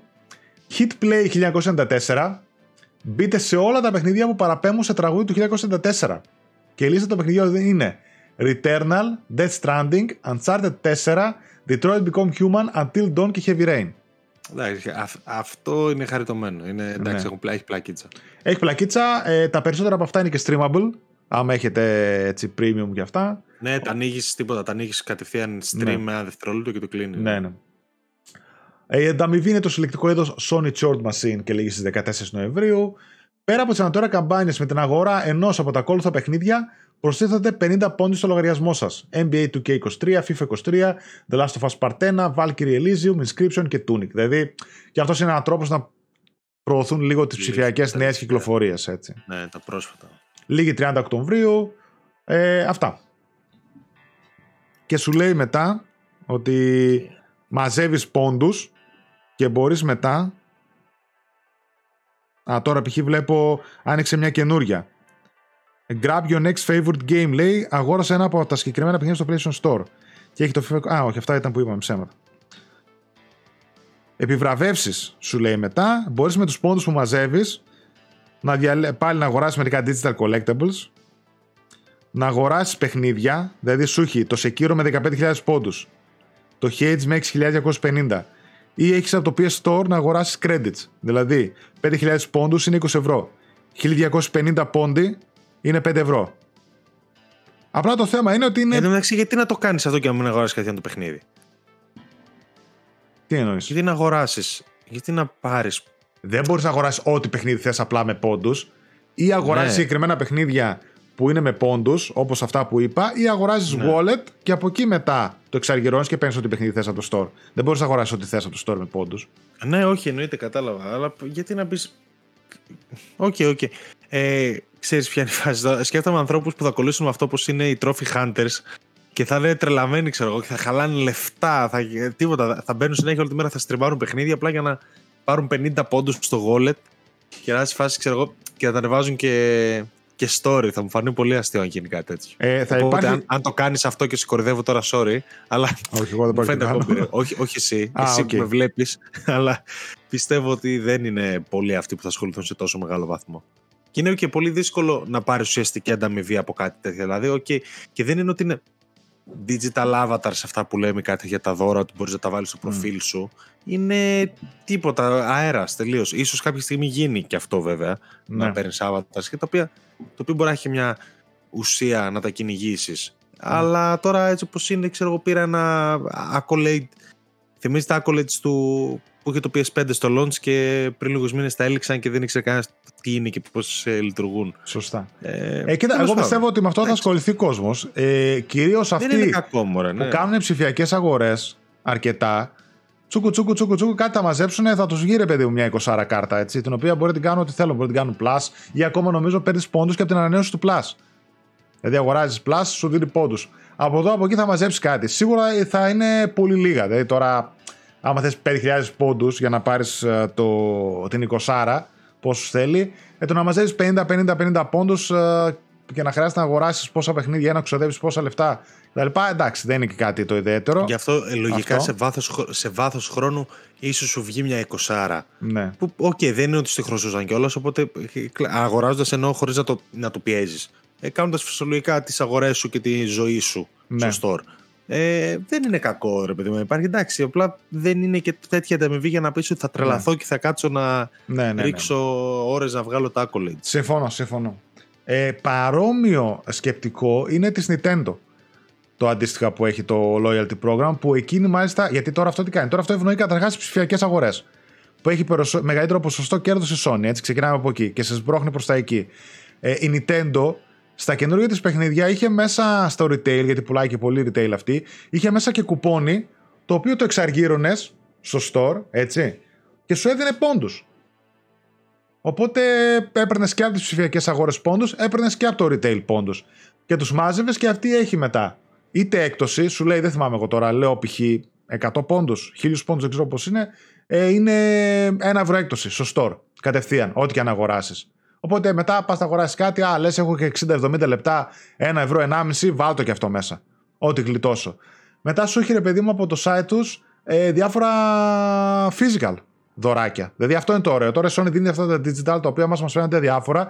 Η Nintendo δίνει κάτι τέτοια, κάτι wallpapers και αυτά, αλλά δίνει πολλές φορές και pins, δίνει card postals, δίνει κάτι άλλα έτσι collectables, τα οποία ας πούμε, αν έχεις τους πόντους, μπορείς να τα πάρεις δωρεάν, πληρώνεις μόνο τα μεταφορικά, στα στέλνουν και ψήνεται πολλοί κόσμος και τα κυνηγάει αυτά. Γιατί τα θεωρεί ρε παιδί μου ότι είναι συλλεκτικά. Είναι καλούτσικο της Nintendo. Αλλά είναι παρόμοια συμπεριφορά με τη Sony. Δηλαδή θέλεις, θέλει ε, από σένα να ξοδέψεις για να σου δώσει πίσω πράγματα. Θα διαβάσω αυτό το σχόλιο που είχα ε, από τον Δημήτρη που μου είχε στείλει όταν ανεβάσαμε για το Star και είπα ότι θα το διαβάσω όταν έρθει στην Ελλάδα. Ε, μου έκανε σχόλιο για την αντίστοιχη υπηρεσία της ε, Microsoft η οποία δεν είναι διαθέσιμη στην Ελλάδα οπότε και δεν είχα ιδέα τι γίνεται Α, λοιπόν, λέει μιας και το Microsoft Rewards δεν υπάρχει Ελλάδα και είναι ελαφρώς μαύρο άσπρο με το Stars, είπα να γράψω μερικές διαφορές λέει σε περίπτωση που τα συγκρίνετε και σας ενδιαφέρει. Η μεγαλύτερη διαφορά τους είναι ότι είναι τελείως διαφορετικά μοντέλα. Το Stars με την έως τώρα πληροφορίες είναι spent to earn, ξόδεψε δηλαδή για να κερδίσεις. Όσο περισσότερο ξοδεύεις, τόσο περισσότερους πόντους παίρνεις και είναι contained στο PlayStation. Έτσι, περιορισμένο εκεί στο οικοσύστημά τους. Από την άλλη, το Microsoft Rewards είναι behavior μοντέλο που στοχεύει να δημιουργήσει συνήθειες όπως το να χρησιμοποιήσει το Bing ή το Xbox Daily και είναι σχεδόν σε όλα τα κομμάτια της Microsoft. Δηλαδή, κάνε search στο Bing κάθε μέρα, παίρνεις πόντους. Πάρε οποιοδήποτε achievement, mobile, PC, Xbox, Game Pass, κάθε μέρα παίρνεις πόντους.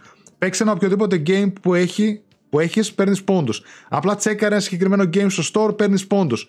Όποια είναι, τα οποία είναι game related είναι κυρίως στο Game Pass με σκοπό να σε κάνουν να δοκιμάσεις games όπως παίξεις το tutorial σε αυτό το παιχνίδι, περπάτησε 500 μέτρα στο Inside κτλ. Όλοι οι τρόποι για να πάρεις πόντους είναι δωρεάν και όλα είναι στο να δημιουργηθούν συνήθειες, να σου δημιουργήσουν συνήθειες περισσότερο. Έχει μερικά που αν αγοράσεις πράγματα παίρνεις πόντους, αλλά είναι optional. Και για redeem έχει από Xbox gift cards σε lotteries για laptop, limited design consoles όπως το Xbox Series X Edge Runners Dim, donations μέχρι και να πάρεις gift card για σούπερ μάρκετ, ρούχα, μέχρι και παραγγελία για πίτσα. Και η αντιστοιχεία σε πραγματικά λεφτά είναι 1000 πόντους, 1 ευρώ περίπου. Γενικά είναι τελείως διαφορετικό reward πρόγραμμα που δεν συγκρίνονται απευθείας. Και ναι, καταρχάς να πούμε ότι το Stars είναι κλεισμένο πίσω από το Plus. Πρέπει να έχεις Plus για να έχεις και το Stars. Έτσι, οπότε κατευθείαν είναι paywall.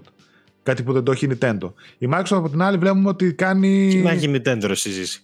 να έχει Nintendo Switch Online. Ναι, έστω ρε παιδί μου, σου λέω. Εγώ έχει τύχει να πάρω πούμε εκτόσεις από τις αγορές Nintendo. Τσούκου τσούκου μαζεύονται. Ενώ τώρα αυτό που είπε ο Δημήτρης με τη Microsoft, στην ουσία έχει αυτή ένα πρόγραμμα το οποίο θέλει εσένα να σε κάνει να χρησιμοποιήσεις όλες τις υπηρεσίες. Θέλει εσένα να σε, να σε βάλει ρε παιδί μου στο Bing. Γιατί όλοι χρησιμοποιούμε το Google Ορίστε, έχω εδώ πέρα μια εφαρμογή, μια υπηρεσία που θα σου δώσω κάποιους πόντους αν μπεις στο Bing και κάνεις search. Αν δοκιμάσεις το τάδε παιχνίδι, αν κάνεις το ένα το άλλο και βλέπει αυτή τι θέλει κάθε φορά και κατευθύνει το κοινό της εκεί. Ωραίο προγραμματάκι και αυτό, δεν μπορώ να πω. Έχει από πίσω μια καλή σκέψη ότι εγώ θα εκμεταλλευτώ το κοινό μου για να δημιουργήσω κάποιες συνήθειες, να σας δώσω ρε παιδί μου, να σας δείξω κάποια άλλα προϊόντα μου ή να θέλω να προωθήσω ένα παιχνίδι ρε παιδί μου. Γιατί έχω κέρδος, χύψη με την εταιρεία. 50 πόντους για να μπεις να περπατήσεις 100 μέτρα σε αυτό το παιχνίδι. Μπαίνεις, κατεβάζεις, δείχνω και νούμερα στο Game Pass ότι και αυτό το παιχνίδι έκανε τζίρο κτλ. Χύψη είναι τελείως διαφορετικό ε, σύστημα. Αλλά OK, okay, νομίζω ότι σε αυτό υπάρχει κόσμος που κάθεται και ασχολείται με όλα αυτά και τσούκου τσούκου μαζεύει πόντους και σε βάθος κάποιων μηνών μπορεί να παίρνει ένα παιχνίδι ή να παίρνει ένα game pass συνδρομή τζάμπα. Εντάξει. Σκέφτηκα μεγάλη κακία τώρα. Σκέψου να έχει τέτοιο challenge παίξει αποκλειστικό το Xbox που βγήκε το 2022. Α, σταμάτα, αλήτη. Κατευθείαν μείνει στα ματιά. Ε, αφού δεν μπορώ. Αυτές τις μέρες έχει ανάψει πάλι. Δεν μπορώ. Δεν είμαι καλά. Με το ζόρι κρατιέμαι. Έχει ανάψει. Θα τα πούμε παρακάτω. ε, ε καλά τα προγράμματα. Ελπίζω και εδώ να το δούμε να γίνεται καλύτερο, να βελτιώνεται, να δίνω πολλά πραγματάκια και αύριο μεθαύριο γιατί και όχι ε, να δίνουν και physical αντικείμενα. Εμένα εκεί θα μου άρεσε. Πρώτον και να μεγαλώσουν οι εκτόσεις και να δίνουν και κάποια δωράκια από το store τους. Δεν το πολύ πιστεύω. Ναι. Δε, δεν είναι Nintendo. Οι υπόλοιποι δεν τους ενδιαφέρει καν το retail, δεν τους ενδιαφέρει τίποτα physical νομίζω. Δεν θα, δεν θα ασχοληθούν. Δεν θέλω να στο χαλάσω δηλαδή, αλλά δύσκολα. Τέλος πάντων, εντάξει, εγώ θα μπορούσα να ζήσω και χωρίς όλα αυτά τα προγράμματα επιβράβευσης, αλλά υπάρχουν. OK, okay, δεν χαλάνε κανέναν. Κοίτα, δεν, δεν έχει τίποτα. Υπάρχουν παντού. Ξέρεις τι, Supermarket Pass, όλα τα σούπερ μάρκετ έχουν κάρτες και ναι. προγράμματα επιβράβευσης. Α, έφαγες τόσα ευρώ, έχεις μια εξάευρη κάρτα επιβράβευσης, κατευθείαν λες: Ωραία, ε, τι έκανα, 6, 6 ευρώ γλίτωσα. Έχεις φάει, ξέρω εγώ, τη Παναγία στα μάτια έχουν ανέβει 30-40% ναι, όλα. Αλυσίδες, ας πούμε, ηλεκτρονικών ειδών κτλ. Εγώ το έχω κάνει αυτό. Δηλαδή, ναι, ξέρω εγώ, χαλάω 1000 ευρώ και παίρνω 10 ευρώ εκτό. Και είμαι φάση. Ναι, αυτό ακριβώς. Αυτό ακριβώς το συναίσθημα προσπαθούν να εκμεταλλευτούν όλα αυτά τα προγράμματα. Είσαι bro. Ευχαριστώ πολύ που μου έκοψες 10 ευρώ. Ευχαριστώ, ανώνυμη πολυεθνική που με αγαπάς τόσο, ξέρω εγώ. Ανώνυμη πολυεθνική, το λέμε γιατί ελάτε, όποιος θέλει χορηγία, παιδιά. Ναι, ναι, ναι, ναι, για, να, για να μην λέμε ανώνυμη πολυεθνική την άλλη φορά. Σωστά. Πάμε παρακάτω. Sony, αυτή είναι η στόχη και το πλάνο για τα επόμενα χρόνια. Σε συνέντευξη... Πρώτη φορά το ξανακούω. Πρώτη φορά το ξανακούω, ναι. Σε συνέντευξη που παραχώρησα στο Axios, επικεφαλής των PlayStation Studios, Herman Hast, αναφέρθηκε στη στρατηγική της Sony για τα επόμενα χρόνια και μας έδωσε ενδιαφέρουσες πληροφορίες. Ε, στην ουσία επανέλαβε τους βασικούς πυλώνες, όπως είχε παρουσιάσει ο Jim Ryan στους μετόχους τον περασμένο Μάιο. Το PlayStation Studios επεκτείνονται και σε άλλα παιχνιδιών, χωρίς ωστόσο να περιμένουν τη μεγάλη τους δύναμη που είναι τα single player story driven παιχνίδια. Ε, το να πουλήσεις περισσότερες κονσόλες και σε αυτή τη γενιά δεν είναι πλέον αρκετό για τη Sony. Γι' αυτό το λόγο έχει αποφασιστεί η επέκταση στην αγορά των PC, των κινητών που μπορούν να φέρουν τεράστια έσοδα στην εταιρεία. πω κάτι, βάση... sorry, σε διακόψω, κάτι που ναι. διάβασα στο PC, για το PC. Ένα σχόλιο που μου άρεσε, δεν έχω πει να το δοκιμάσω. Λέει ότι η Sony, ε, αν κάνει ένα καλό πράγμα, λέει είναι ότι. Γιατί πολλοί δεν το περίμεναν βέβαια, για άλλες εταιρείες είναι αυτονόητο ότι βγάζει τα παιχνίδια του στο PC. Αν είναι σημαντικό αυτό, απλά τα αναφέρω, τα βγάζει σε φάση να μπορούν να ξεπεράσουν τις δυνατότητες του PS5 κατά πολύ. Τα βγάζει μαξαρισμένα, πώς να το πω. Στην καλύτερη τους μορφή, τέλος πάντων. Στην καλύτερη ναι. τους μορφή και, και δεδομένα είναι σε καλύτερη μορφή από ό,τι είναι στο PS5. Το ανέφερε ένα ω θετικό και όντως επειδή μου ακούστηκε και εμένα σε φάση ότι θα μπορούσε κάλλιστα για να σου λέει ότι παίζει το ίδιο παιχνίδι να κάνει την κομπλεξική και να, να το ρίξει, να σου το ναι. πω έτσι. Αλλά είναι υπέρ της, όχι υπέρ της, είναι το στάνταρ. Εννοείται ναι. ότι θα έπρεπε να είναι έτσι, απλά τα αναφέρω γιατί μ' άρεσε να σχολείο. Ε, νομίζω έκανε πολύ καλή δουλειά και γι' αυτό και εξαγοράστηκε η Nixes που κάνει τα ports ναι. στο PC. Δηλαδή κάπου πέτυχα έναν που έλεγε στο Twitter ξένο. Που έλεγε ότι παίζει το God of War του 2018 στο PC και λέει είναι πανέμορφο. Μαξαρισμένο, δεν ξέρω εγώ, 4K, 100K FPS το παίζω. Ε, ξέρεις, ναι. έχουν ξεκινήσει όλα, έχουν υποστηρίξει ultra wide, ε, διαφορετικές αναλύσεις, περιφερειακά, χίλια δυο φωτάκια, ό,τι θες από εταιρείες. Έχουν βάλει όλα τα GG που αρέσουν στους πισάδες. Οπότε είναι πάρα πολύ καλές εκδόσεις, οι PC εκδόσεις των παιχνιδιών της Sony. Ε, ισχύει. 12 live service multiplayer παιχνίδια με συνεχόμενη υποστήριξη για χρόνια. Ε, τα παιχνίδια αυτά θα προέρχονται από τα PlayStation Studios είτε από συνεργασίες που θα φορούν νέα IP ή ήδη καθιερωμένα franchises. Περισσότερα από τα παραδοσιακά single player narrative driven blockbusters στη Sony, που είναι και τα πιο κερδοφόρα μέχρι στιγμής. Περισσότερες με χρονική καθυστέρηση μεταφορές στα PC, που επιτρέπουν στη Sony να συνεχίσει να χρηματοδοτεί μεγαλύτερες ομάδες για τις υπερπαραγωγές της. Παιχνίδι για κινητά. Κανένα δεν έχει ανακοινωθεί ακόμα με σχέδια για τη δημιουργία της εσωτερικής ικανότητας της Sony. Ο Χάστα αναφέρεται στα πρόσφατα αγορασμένα Savage Game Studios ως την πρώτη εξαγορά της Sony για το συγκεκριμένο σκοπό. VR με τα PlayStation Studios να στηρίζουν το λασάρισμα του PlayStation VR 2 στις αρχές του 2023. Περισσότερα remakes και remasters στα πρότυπα του The Last of Us Part 1 και του φημολογούμενου Horizon Zero, το. Μια χαρά είσαι σε φάση. Α, μπράβο, μπράβο, Σόνι. Καλά τα λες και εσύ τέλο και λέει Χάμω το σπίτι. Εντάξει, αυτό, αυτό το τελευταίο δεν το θέλαμε. Τέλος πάντων. Α μην λέμε πάλι τα ίδια γιατί τα είπαμε. Ναι, ναι, ναι. 47 εκπομπές φέτος δυστυχώς. Οπότε... Το συγκεκριμένο είχα προλάβει και εγώ το είχα πει και online στην προηγούμενη εκπομπή. Οπότε ναι. δεν θα σταθώ παραπάνω. Εντάξει, είναι προφανές το πλάνο, ρε παιδί μου. Το έχει κάνει ξεκάθαρο εδώ και καιρό. Δηλαδή, κάθε ένα από αυτά να τα πάρεις και δεις τις τελευταίες 10 εκπομπές μας, ας πούμε, έχουν αναφερθεί όλα τμηματικά. Mm. Απλά τα μάζεψε όλα μαζί και τα έδωσε. Εντάξει. OK, okay, sounds good, ξέρω εγώ. Ναι. Αν βάλεις και το σινεμά μέσα και τις σειρές και αυτά, εντάξει, ναι. είναι ένα, μια επίθεση είναι, από παντού. Είναι ένα λογικό πλάνο, θα έλεγα εγώ. Αυτό που πάει να κάνει. Καλώς και η Sony δεν μπορεί να παραμείνει στάσιμη σε όλα τα θέματα. Έτσι. Ε, πρέπει να εξελιχθεί. Καλώς κακώς πρέπει να κάνει και τα multiplayer παιχνίδια και τα games as service. Σίγουρα θα είναι όλα πετυχημένα αλλά ναι, δεν μπορεί να μείνει στο κλασικό μοντέλο όταν γύρω τους αλλάζουν πολλά πράγματα και εξελίσσονται διάφορα πράγματα. Έτσι. Ναι. Ούτε Nintendo είναι να μπορεί να παραμείνει στάσιμη και να πουλάει αβέρτα, αλλά ούτε και Xbox είναι να μπορεί να παραμείνει να κάνει υπηρεσίες και χίλια δύο πράγματα. Κάπου στη μέση κινείται και προσπαθεί να πάει με τους καιρούς. Πάμε παρακάτω. Χωρίς νέο Call of Duty, αλλά με story expansion το 2023 ο Jason Schreier, ο δημοσιογράφος του Bloomberg, αποκάλυψε ότι σύμφωνα με πληροφορίες, το 2023 δεν θα κυκλοφορήσει κάποιο νέο Call of Duty. Ωστόσο, πρόσθεσε ότι πιθανότητα να δούμε κάποιο επιπληρωμή πρόσθετο περιεχόμενο για το επερχόμενο Call of Duty Modern Warfare 2. Αυτό θα αφορά όχι μόνο multiplayer υλικό, αλλά και κάποιο είδους expansion για το βασικό campaign. Όσο για τους χάρτες, αυτοί θα είναι γνωστοί από το παρελθόν της σειράς και θα περιέχονται σε ένα Greatest Hits DLC. Μάλιστα. Κλασικά. Πάντα κουβαλάνε χάρτες μαζί τα Call of Duty. Ε, δεν ξέρω αν το story expansion μου λέει κάτι. Δηλαδή, χαζό μου φαίνεται. Δηλαδή, 5 ώρες το expansion, τι να σου φαραλίζει δύο αποστολέ στα χαμένα, αλλά το ότι το γυρνάνε μάλλον σε life cycle ε, δύο χρόνων είναι θετικό. Ε, φαίνεται, ή το κάνουν μία φορά, μία και έξω θα είναι, δεν ξέρω. Ε, θετικό αυτό. Περίεργη είδηση. Ε, story expansion, οκ. Okay. Ναι. Okay. Δεν ξέρω, δεν το έχουμε δει ποτέ. Αν δεν κάνω λάθος, δεν το έχουμε δει ποτέ. Τα DLC ναι, όλα ναι. ήταν multiplayer, με χάρτες, με κάτι, κάνα mode άμα βάζανε. Δεν το έχουμε δει ποτέ. Ίσως να πηγαίνουν για κάτι μεγαλύτερο, ίσως να φύγουν τελείως από τις α, αιτήσεις κυκλοφορίες. Δεν ξέρω τι μπορεί να κάνουν. Μακάρι. Ενδιαφέρουσα είδηση. Ε, κοίτα, δεν υπάρχει και λόγος για αιτήσια κυκλοφορία. Ναι, πουλάει το franchise, τρελά και αυτά. Αλλά δεν νομίζω. Νομίζω ότι άνετα δύο χρόνια θα μπορούσε να κρατήσει ένα παιχνίδι. Καταρχάς, έχεις μέσα στο χρόνο. βγάζουν τα κερατά τους συνδυάμεσα από ναι, τέτοιο. Ρε. Αυτό. Μα έχουν πάρα πολύ καλή υποστήριξη όλο τον χρόνο. Δεν θα βγάζεις DLC, θα βγάζεις περιεχόμενο, θα ασχοληθεί ο παίκτης. Έβγαλε ακόμα λίγα ρε παιδί μου να πάει μια χρονιά να βγάζει κάτι καλύτερο του χρόνου. Ναι, αυτό. Και τώρα, εντάξει, μην λέμε και ψέματα, τώρα τα λεφτά τους θα τα βγάζουν από το Warzone και από κάτι τέτοια. Από εκεί θα στηρίξουν. Τώρα, από δεν παντού ότι... βγάζουν λεφτά. Από παντού. Ναι. Το να βγάλεις, ας πούμε, άλλο ένα campaign ε, για ένα χρόνο δεν έγινε και κάτι.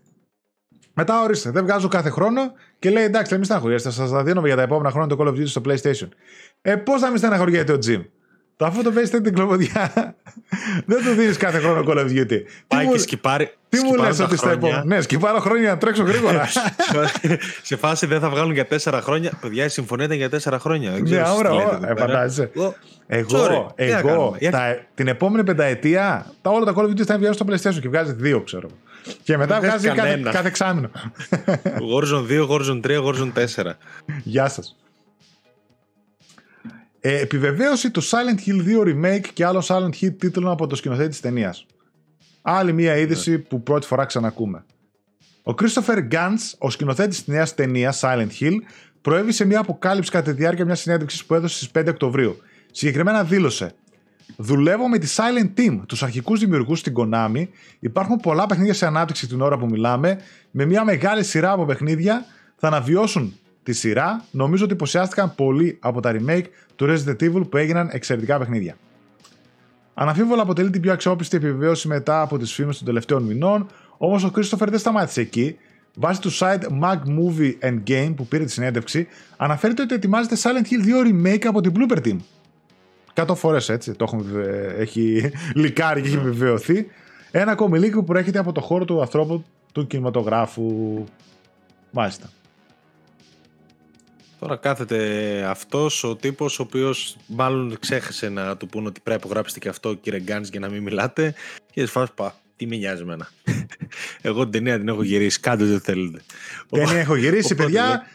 Βγαίνουν όλα. Και εμείς στεναχωριέστε και η Blooper ετοιμάζει ένα site και δύο remake και έρχονται και κάποια άλλα project από κάποιους άλλους. Αλλά οκ, okay, εμεί στεναχωριέστε, εδώ είμαστε. Και δεν με νοιάζει κιόλας σε φάση, ξέρω εγώ, τι θα μου κάνετε, βάλτε φυλακή. Δεν με νοιάζει, ελάτε. Δεν με νοιάζει, εγώ, εδώ τα λέω. Μαγκιά μου. Μα το είπε και ο XXX uh, τάδε, ξέρω εγώ, στο φόρουμ. Οπότε εγώ δεν θα πω. Κοίταξε, απλά εγώ να ξαναπώ το εξής ότι πλέον δεδομένα για μένα υπάρχουν αυτά τα παιχνίδια. Ναι, δεν ναι, μπορώ πλέον να θεωρώ ότι αμφισβητείτε κάποια στιγμή να επιβεβαιωθούν να τελειώνουμε αυτό το πανηγύρι γιατί εντάξει, έχει κρατήσει πάρα πολλά χρόνια. Να ηρεμήσει και το κεφάλι του καημένου του Κοτζίμα, να ησυχάσουμε όλοι. Είναι από κανένα πίσω αυτός. Που εγώ δεν όχι. πιστεύω, όχι. Ε, όχι, ρε, ούτε καν. Κάτσε ασχοληθεί. Όχι. Ο, λοιπόν, για να πάω παρακάτω.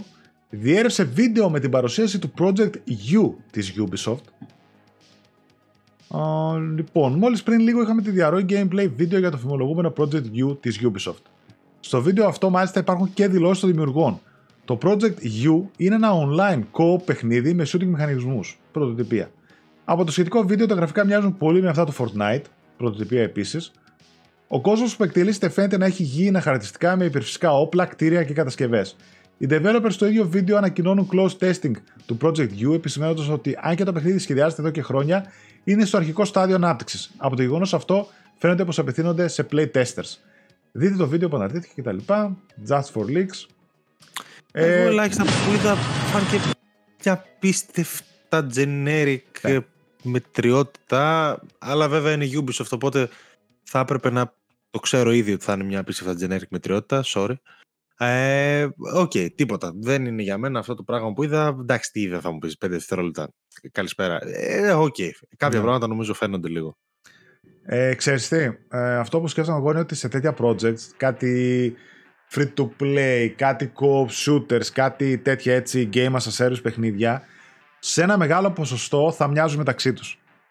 Δηλαδή για να βγαίνουν πιο γρήγορα, για να είναι ο κόσμος εξοικειωμένος με αυτά, θα βλέπουν πολύ κοντά σε Fortnite. Δηλαδή απλουστευμένα γραφικά, ε, απλουστευμένα animations, απλουστευμένοι μηχανισμοί κτλ. Fun to play, για να βγαίνουν πιο γρήγορα, να μην κάτι όλο σχεδιάζει κόσμος, animations και τα ένα και τα άλλο, για να προχωράει το πράγμα και να τα βγάζω στο οριδόν. Δηλαδή και αυτό, άμα τα δεις, έχει πολύ απλουστευμένα animation στο πώς στοχεύει, απλά κάνει το όπλο έτσι και κάτι τέτοια. Δηλαδή πιο απλά πράγματα δεν μπορούσαμε να δούμε. Ποιο free to play ακύρωσε η Ubisoft πρόσφατα; Δεν ακύρωσε ένα ή, ή το απέσυρε ή τι, τι έκανε; Ναι. Έχει και το Division που έρχεται, αλλά κάποιο. Αυτό. Κάποιο, project High, όχι High, δεν, high, δεν ξέρω. High κάτι ήταν. Νομίζω. Ένα πάλι έτσι με κάτι ουρανοξύστες, νομίζω ήταν και κάτι τέτοια που. Θα το ψάξω γιατί νομίζω το έχουμε γράψει. Αλλά γενικά ε, τίποτα. Η Ubisoft σαν να πήγε να βγάλει 10 τέτοια παιχνίδια και να μην του βγαίνει κανένα. Ναι, άμπραο. άμπραο αυτό ακριβώς. Μάλλον δεν βγαίνει κανένα. Ψάξτε το λίγο, αν θυμηθείς.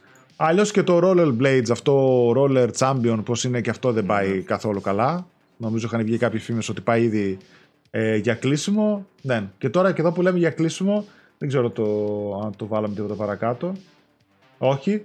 Κλείνει και στους 12 μήνες. 13, ούτε χρόνο νομίζω έκλεισε. Ή είναι 12-13 μήνες. Το Final Fantasy VII First Soldier. Το Battle Royale. Το Battle Royale που έχει βγάλει Square Enix και αυτό. Έκλεισε. Έτσι. Ναι, ναι, στο κινητά. Δηλαδή μιλάμε τώρα για παιχνίδια που ασχολούνται, τρώνε λεφτά, κλείνουν και δεν μένει και τίποτα πίσω. Έτσι. Tom Clancy's Ghost Recon Frontline, αυτό ακύρωσε. Αυτό το Frontline uh, δεν το έβγαλε καν. Αλλά ναι, ένα που είχε βγάλει και νομίζω το έκλεισε τους servers και ακόμα ένα ήταν. Είναι και το Roller Champions που OK. Όχι, όχι. Και πριν λίγους μήνες. Εντάξει, δεν θυμάμαι. Γενικότερα έβγαλε πολλά τέτοια μικρά ή πήγε να βγάλει. Mm. X-Defiant. Α, το X-Defiant είναι αυτό. Όχι, όχι. Το X-Defiant είναι, αυτό που. Το X-Defiant είναι το, το Tom Clancy. Το, ναι. okay, okay. Εν πάση περιπτώσει, ό,τι να είναι και το extraction της πέθανε γρήγορα, ε, δεν της πολύ πάει το multiplayer αυτή τη στιγμή της Ubisoft. Ναι, ναι. Καλά, σκάλε μόνος δεν το συζητάω καν.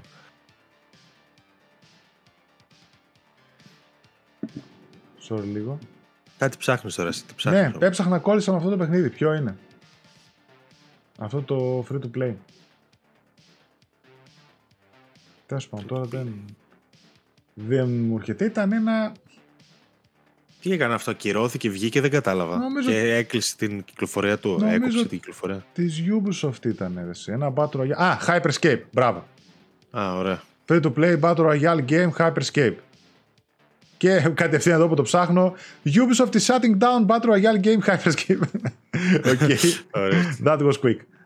Οκ, μια χαρά. Πάει και αυτό. Δηλαδή τώρα μιλάμε και έχει ξοδέψει πόσους πόρους για να βγάλει πόσα παιχνίδια που απλά τα ανοίγει και τα κλείνει έτσι. Ενώ θα μπορούσε να βγάλει ε, κάτι άλλο, ξέρω. Καλύτερο. Και πάω στην τελευταία έτσι είδηση από τις βασικές ειδήσεις τέλος πάντων που έχουμε. Α,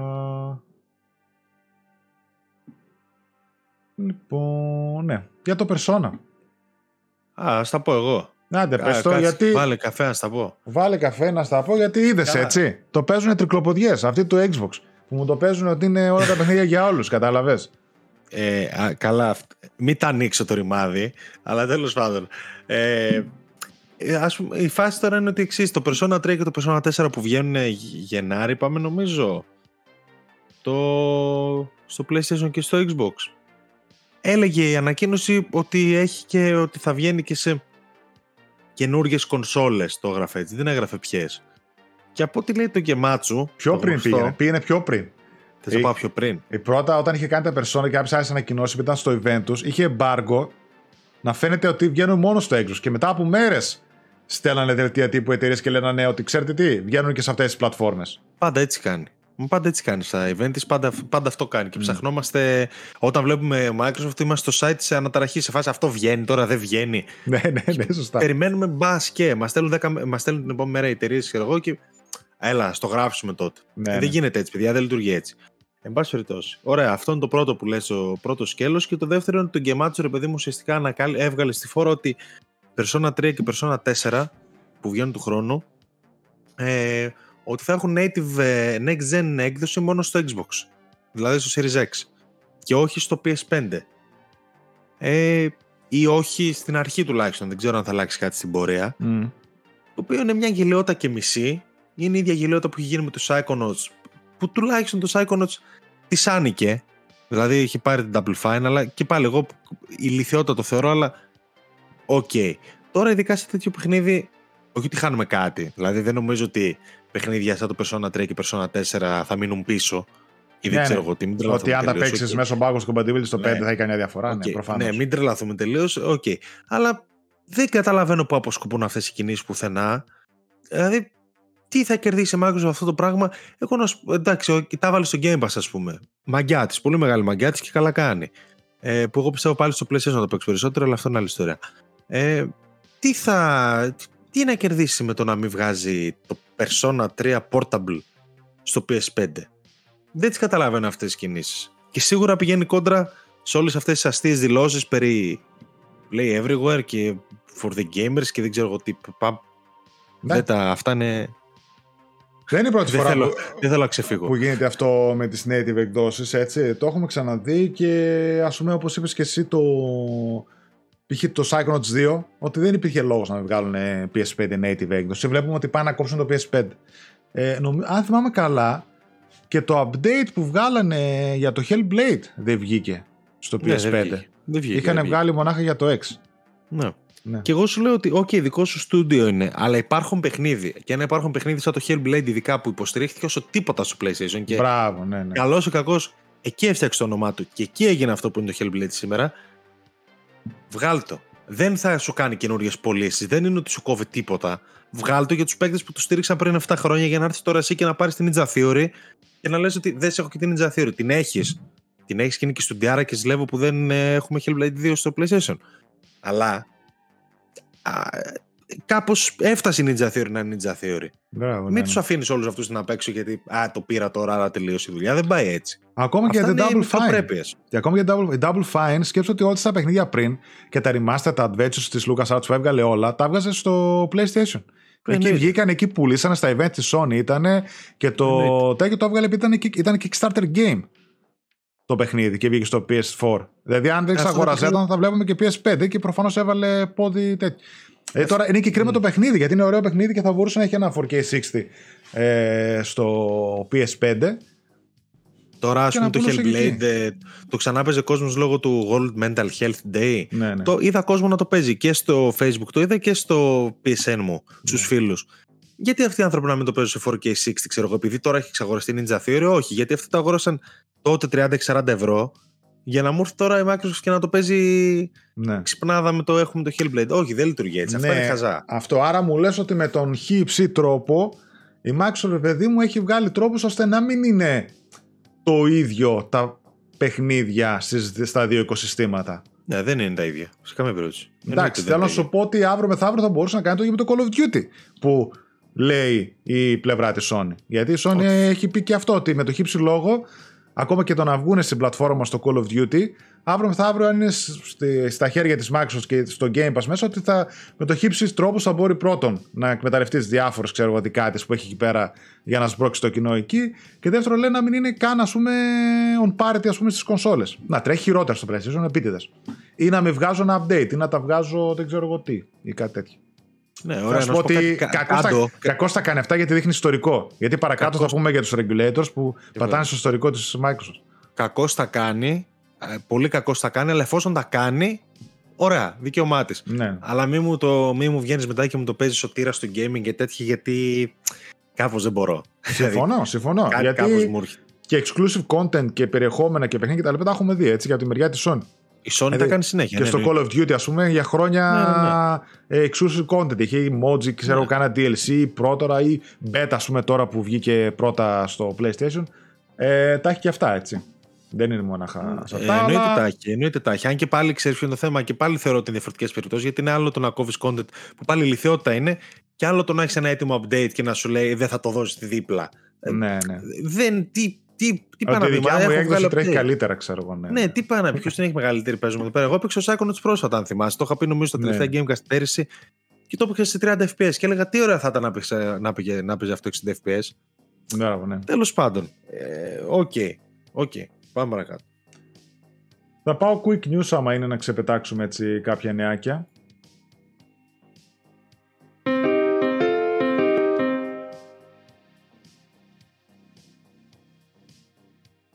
Για να Λοιπόν. μπω. Τον Όρκο το είπαμε. Ναι. Λίγες μέρες πριν την κυκλοφορία του, ήταν για 20 του μηνός να κυκλοφορήσει το παιχνίδι. Πήρε αναβολή χωρίς νέα ημερομηνία. Που και αυτό είπαμε, όπω έλεγε ο Άλεξ, είναι κάπως ανησυχητικό τώρα το τι μπορεί να συνέβη, τι μπορεί κτλ. Ε, μετά, έχουμε ανακοίνωση ημερομηνίας κυκλοφορίας του Marvel Spider-Man Miles Morales στο PC. Συγκεκριμένα το παιχνίδι θα γίνει διαθέσιμο μέσω Steam στις 18 Οκτωβρίου του 2022. Όσοι κάνουν προπαραγγελία θα λάβουν 3 skill points, θα έχουν ξεκλειδωμένες στολές The Track και Into the Spider-Verse όπως και το Gravity Well Gadget. Έγιναν γνωστά τα διάφορα specs του παιχνιδιού. Ε, οκ. Τα Persona, αυτό που είπαμε πριν, ανακοινώθηκε και η και η κυκλοφορία τους για το PlayStation 4 στις 19 Ιανουαρίου του 2023. 19 Ιανουαρίου και 7 Γενάρη. Ναι, ναι. Ωραία. Και ρεκόρ για το franchise αποτέλεσε το λανσάρισμα του FIFA 23. Το τελευταίο κανονικό FIFA φεύγει και αφήνει πίσω του συντρίμμια αφού σημειώνει τεράστια επιτυχία από την πρώτη και όλη εβδομάδα κυκλοφορίας του. Συγκεκριμένα το παιχνίδι προσέλκυσε 10,3 εκατομμύρια παίκτε μέσα στις πρώτες 7 ημέρες, ξεπερνώντας έτσι τα περσινά 9,1 εκατομμύρια. Εννοείται πως όταν τόνισαν και οι ηθήνοντε τη EA το επερχόμενο παγκόσμιο κύπελο, εγγυάται τη συνέχιση αυτής της επιτυχίας.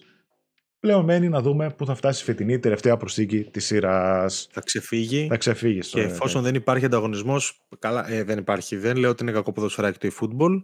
Αλλά εφόσον δεν υπάρχει ανταγωνισμός με, με περιεχόμενο, καλά κάνει και ξεφεύγει. Δηλαδή, οκ, και εγώ ήθελα να παίξω οπωσδήποτε ένα ποδοσφαιράκι. Κατέβασα στο eFootball, έπαιξα 10 μέρες, βαρέθηκα. Έχει ένα mode μέσα. Ναι. Το δεύτερο πήρα το FIFA που έχει 47 modes. Δηλαδή, είναι λογικό να πουλάει έτσι και καλά κάνει και πουλάει. Και εγώ τα λεφτά μου δεν τα μετάνιωσα καθόλου. Ήδη έχω ξεκινήσει career, μαζευτήκαμε φίλους, παίξαμε. Τα βγάζει τα λεφτά του κατευθείαν. Στο Pro Evolution, στο Pro, στο eFootball, συγγνώμη, δεν θα μπορούσα να, τα, να, να πάρω λεφτά πίσω. Οπότε καλά κάνει και είναι τζάμπα. Τέλος πάντων. Δεν έχουμε να πούμε Πάμε κάτι. καλά. Τα ξεπέταξα αυτά. Ναι, ε, πάμε αντίπερα στο- όχθη όμως έχουμε ωραία πραγματάκια. Για να δω τι έχουμε. Ναι, κάτι έχουμε. Θα τσακωθούμε πάλι. η Meta, αυτό σημαντικό νέο έτσι εντωμεταξύ. Ναι. Η Meta, το Facebook δηλαδή, έτσι, εξαγοράζει το στούντιο πίσω από το Resident Evil 4 και όχι μόνο. Ε, το Armature Studio που ανέπτυξε την επιτυχημένη VR έκδοση του Resident Evil 4 προστίθεται στην οικογένεια των Oculus Studios του Meta. Επίσης εξαγόρασε το Camouflage Studio το οποίο είναι υπεύθυνο για το Iron Man VR που είδαμε στο PlayStation VR το 2019 και αναμένεται να κυκλοφορήσει τον Νοέμβριο στο Quest 2. Επίσης θα κάνουν port και το Iron Man εκεί. Το οποίο Quest 2 ανακοίνωσε και την τιμή του. Το Quest Pro ήταν εκείνο που ανακοίνωσε την τιμή του. Α, το Quest Pro. Ναι, ναι, ναι. Uh, λοιπόν, uh, πάω παρακάτω. Προς το παρόν στην αγορά μπορούμε να βρούμε διαθέσιμο το Quest 2. Ωστόσο, αναμένεται να διατεθεί σε κυκλοφορία το Quest Pro με φήμες να αναφέρουν ότι το θα κοστίζει μέχρι και 1500 δολάρια. Τελικά επιβεβαιώθηκαν οι φήμες. Επιβεβαιώθηκαν οι φήμες. Το, το γράφαμε πριν και τα λοιπά. 1500 δολάρια για ένα Quest Pro, το οποίο βέβαια να πούμε ότι είναι σαν ενσωματωμένος υπολογιστής στο headset. Είναι ασύρματο, δεν χρειάζεται PC. Έχει μέσα όλα τα διάφορα αυτό, για να τρέχει. Αυτό είναι το τεράστιο θετικό του εννοείται και είναι μια φοβερή τεχνολογία αυτό το πράγμα. Δηλαδή να βάζεις το headset και να παίζεις χωρίς καλώδια, χωρίς τίποτα. Καταπληκτικό. Από την άλλη έχει λίγο απογοητευτικά specs, δηλαδή του VR2 ή αν θεωρήσουμε ότι ισχύουν, που εντάξει ισχύουν, είναι πάρα πολύ καλύτερα. Τα, βρήκα εγώ τουλάχιστον πάρα ναι, πολύ ναι, καλύτερα. Και η οθόνη του και τέτοια αυτά έχει μερικά και η ανάλυση, όλα, σε όλα, όλα, όλα είναι καλύτερο. Απλά εντάξει, το PlayStation VR2 θέλει τηλεόραση, θέλει PlayStation, θέλει αυτά τα πράγματα. Ναι, ναι. Ε, θα μπορούσε βέβαια με αυτή την τιμή, εγώ θεωρώ ότι θα μπορούσε να προσφέρει και κάνα δύο-τρία πραγματάκια παραπάνω, όπως π.χ. OLED οθόνη. Ναι. Α, οκ. Okay. Δεν ξέρω κάποιον που θα έδινε 1500 ευρώ για VR. Βέβαια δεν κάνω και πράγμα τόσο πλούσιους ανθρώπους. 1500 ευρώ για VR να τρελαθούμε τελείως. Το που κάνει τέσσερις κονσόλες. Αλλά οκ, okay, εντάξει. Κοίτα, εγώ το θετικό που βλέπω από δεν αυτό. Δεν απευθύνεται σε εμάς. Αυτό σίγουρα δεν απευθύνεται σε εμάς και δεν απευθύνεται καθα... Ε, δεν νομίζω ότι απευθύνεται και μόνο στον κόσμο του gaming.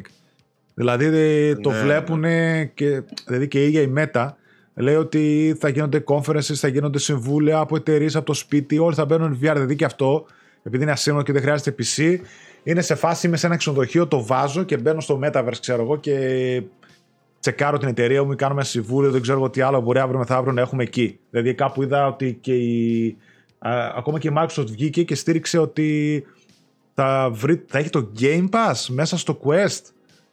Ε, νομίζω. Δηλαδή μέχρι εκεί. Δηλαδή θα μπορείς να μπαίνεις VR και να παίζεις παιχνίδια, ξέρω εγώ, 3D κάπως έτσι εκεί πέρα μέσα. Βέβαια, μην φανταστείτε ότι θα τα παίζεις. Θα είναι όπως ήταν το Cinema Mode στο PlayStation VR 1. Θα είναι μια οθόνη σου απέναντι και τα λοιπά απλή δυσδιάστατη και θα τρέχει το παιχνίδι. Σαν τρέιλερ. Δεν θα είναι ότι θα είσαι μέσα στο παιχνίδι έτσι, VR.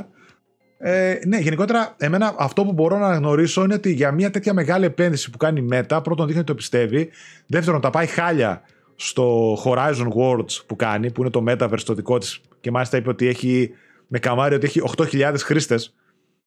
Ενώ είναι εταιρεία δισεκατομμυρίων, ξέρω εγώ. Και μάλιστα έγιναν διαρροές και κάποια notes που έδινε και στην ουσία εξαναγκάζει τους εργαζόμενους να μπαίνουν τουλάχιστον μια φορά την εβδομάδα στο application.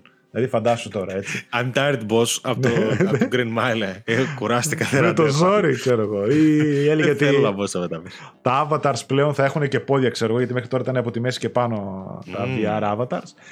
Εγώ αυτό που μπορώ να γνωρίσω είναι ότι εταιρείες επενδύουν σε αυτό και ότι και η Sony επειδή επενδύει και εκείνη σε αυτό θεωρώ ότι κάπου βλέπουν ότι πάει το πράγμα και αξίζει ίσως η επένδυση και ότι θα βγάλουν τα λεφτά τους. Το headset της Sony φαίνεται πολύ καλό και εκείνο δεν ξέρουμε τι τιμή θα βγει και πώς και τι θα κάνει.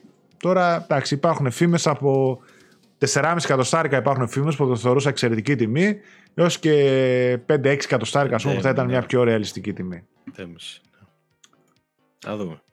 Uh, παραμένουμε στο Xbox και Nintendo γενικά δεν έχουμε κάτι. Δεν έχει κάτι αυτό την εβδομάδα. Ο Todd Howard... Γενικά τον Direct και μετά από 6 μήνες πάλι. Ναι, ναι. Ήσυχη. Ο Todd Howard λέει ότι το Starfield θα έχει πάνω από 250.000 γραμμές διαλόγου. Ναι. Χαμός. Πήγαμε λέει πίσω λέει σε classic Bethesda style dialogue. Mm. Πολύ ενδιαφέρον. Ναι. Κοιτάς ένα χαρακτήρα λέει και πώς αυτός έτσι κάνει mods και τέτοια και θα σου βγάζει μια σειρά από επιλογές. Έχουμε ξεπεράσει 250.000 γραμμές διαλόγου. Μάλιστα. Ε, οκ, okay, δεν εντυπωσιάζομαι από τέτοια πλέον γιατί και το dialogue θα ήταν 500 ώρες και το τάδε θα έχει 15 διαφορετικά endings. Και... Α, ναι, συμφωνώ από αυτή την άποψη. Δεν, ε, το να λέει 200.000 γραμμές διαλόγου, εντάξει, κομπλέ, μπράβο για τη δουλειά που ρίχνετε, αλλά το θέμα είναι και πώς είναι αυτοί οι διάλογοι και πώς αποδίδονται και το ότι εάν είναι όπως το βλέπω, δηλαδή να στέκομαι εγώ εδώ, να στέκεται ένας NPC μπροστά και να μιλάμε έτσι, δεν με ψήνει ιδιαίτερα να ακούσω και τις 250.000. Συμφωνώ. Ξέρεις τι, εγώ σε αυτό αναγνωρίζω ε, ότι μιλάνε για ένα κλασικό Bethesda έτσι, hardcore RPG ρε παιδί μου. Ναι, εντάξει αυτό Δηλαδή όπως ήταν τα Endless Scrolls, όπως είπαν το Fallout που έχουν βγάλει έτσι, δηλαδή διάλογο πολύ εξέρευνηση, τι άλλα συστήματα μπορεί να έχει. Ε, το θεωρώ ότι είναι έτσι, κλασικό Bethesda παιχνίδι. Από τα μεγάλα τους και μάλιστα είναι σε καινούριο IP, έτσι, σε καινούριο κόσμο. Σκέψου, σκέψου bugs που θα έχει κλασικό RPG Bethesda Καλά, εντάξει, ότι θα έχει υπάρξει τέτοια, δεν το συζητώ. Όποιος να το έχουν άμα είναι τόσο τεράστιο όπως λένε, γιατί αυτοί λέγανε ότι έχουν πει και πάνω από χίλιους πλανήτες θα μπορεί να εξερευνήσει και τέτοια. Εντάξει, τα έχουμε ακούσει από πολλούς αυτά. Αυτά, αλλά... με, αυτά είναι με τρομάζουν λίγο, γιατί μένουν σε λάθος πλευρά του marketing, θεωρώ. Και ενώ το Starfield είναι ένα πολύ ενδιαφέρον παιχνίδι, το να μου λες ότι θα έχεις τόσους πλανήτες, τόσες γραμμές διαλόγου κτλ. δεν μου δίνει κάτι. Είναι σαν να μου λες ότι αν θα να παίξεις 600 ώρες, θα παίξεις. Δεν με νοιάζει να παίξω 600 ώρες. Θέλω να είναι καλές, καλές αυτές οι ώρες. Το να μένουν, το να μένουν στο μέγεθος το ότι έχουμε τόσους πλανήτες, τόσες ώρες, τόσους NPCs, δεν λέει πολλά νομίζω τη σήμερα ημέρα.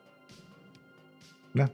Ξεκαταλαβαίνω αυτό που λες. Εντάξει, εγώ το, το, το, κοιτάω πολύ επιφανειακά ότι φτιάχνουν κάτι μεγάλο. Δηλαδή τώρα για να πει ε, ναι. να Και... Γι' αυτό και νομίζω έχουμε ημερομηνία για το Starfield. Όχι. Έχουμε πλέον 23. Θεωρώ ότι το νωρίτερο να βγει του χρόνου τέτοια εποχή. Δηλαδή Οκτώβριο. Ναι, ναι. Δηλαδή ένα χρόνο αναβολή. Το Redfall. Ένα χρόνο αναβολή πήρε σίγουρα. Πρώτα θα βγάλει το Redfall που ήταν να βγει το καλοκαίρι. Οπότε φαντάζομαι άνοιξε το Redfall και κατά φθινόπωρο θα πάει το Starfield. Ναι.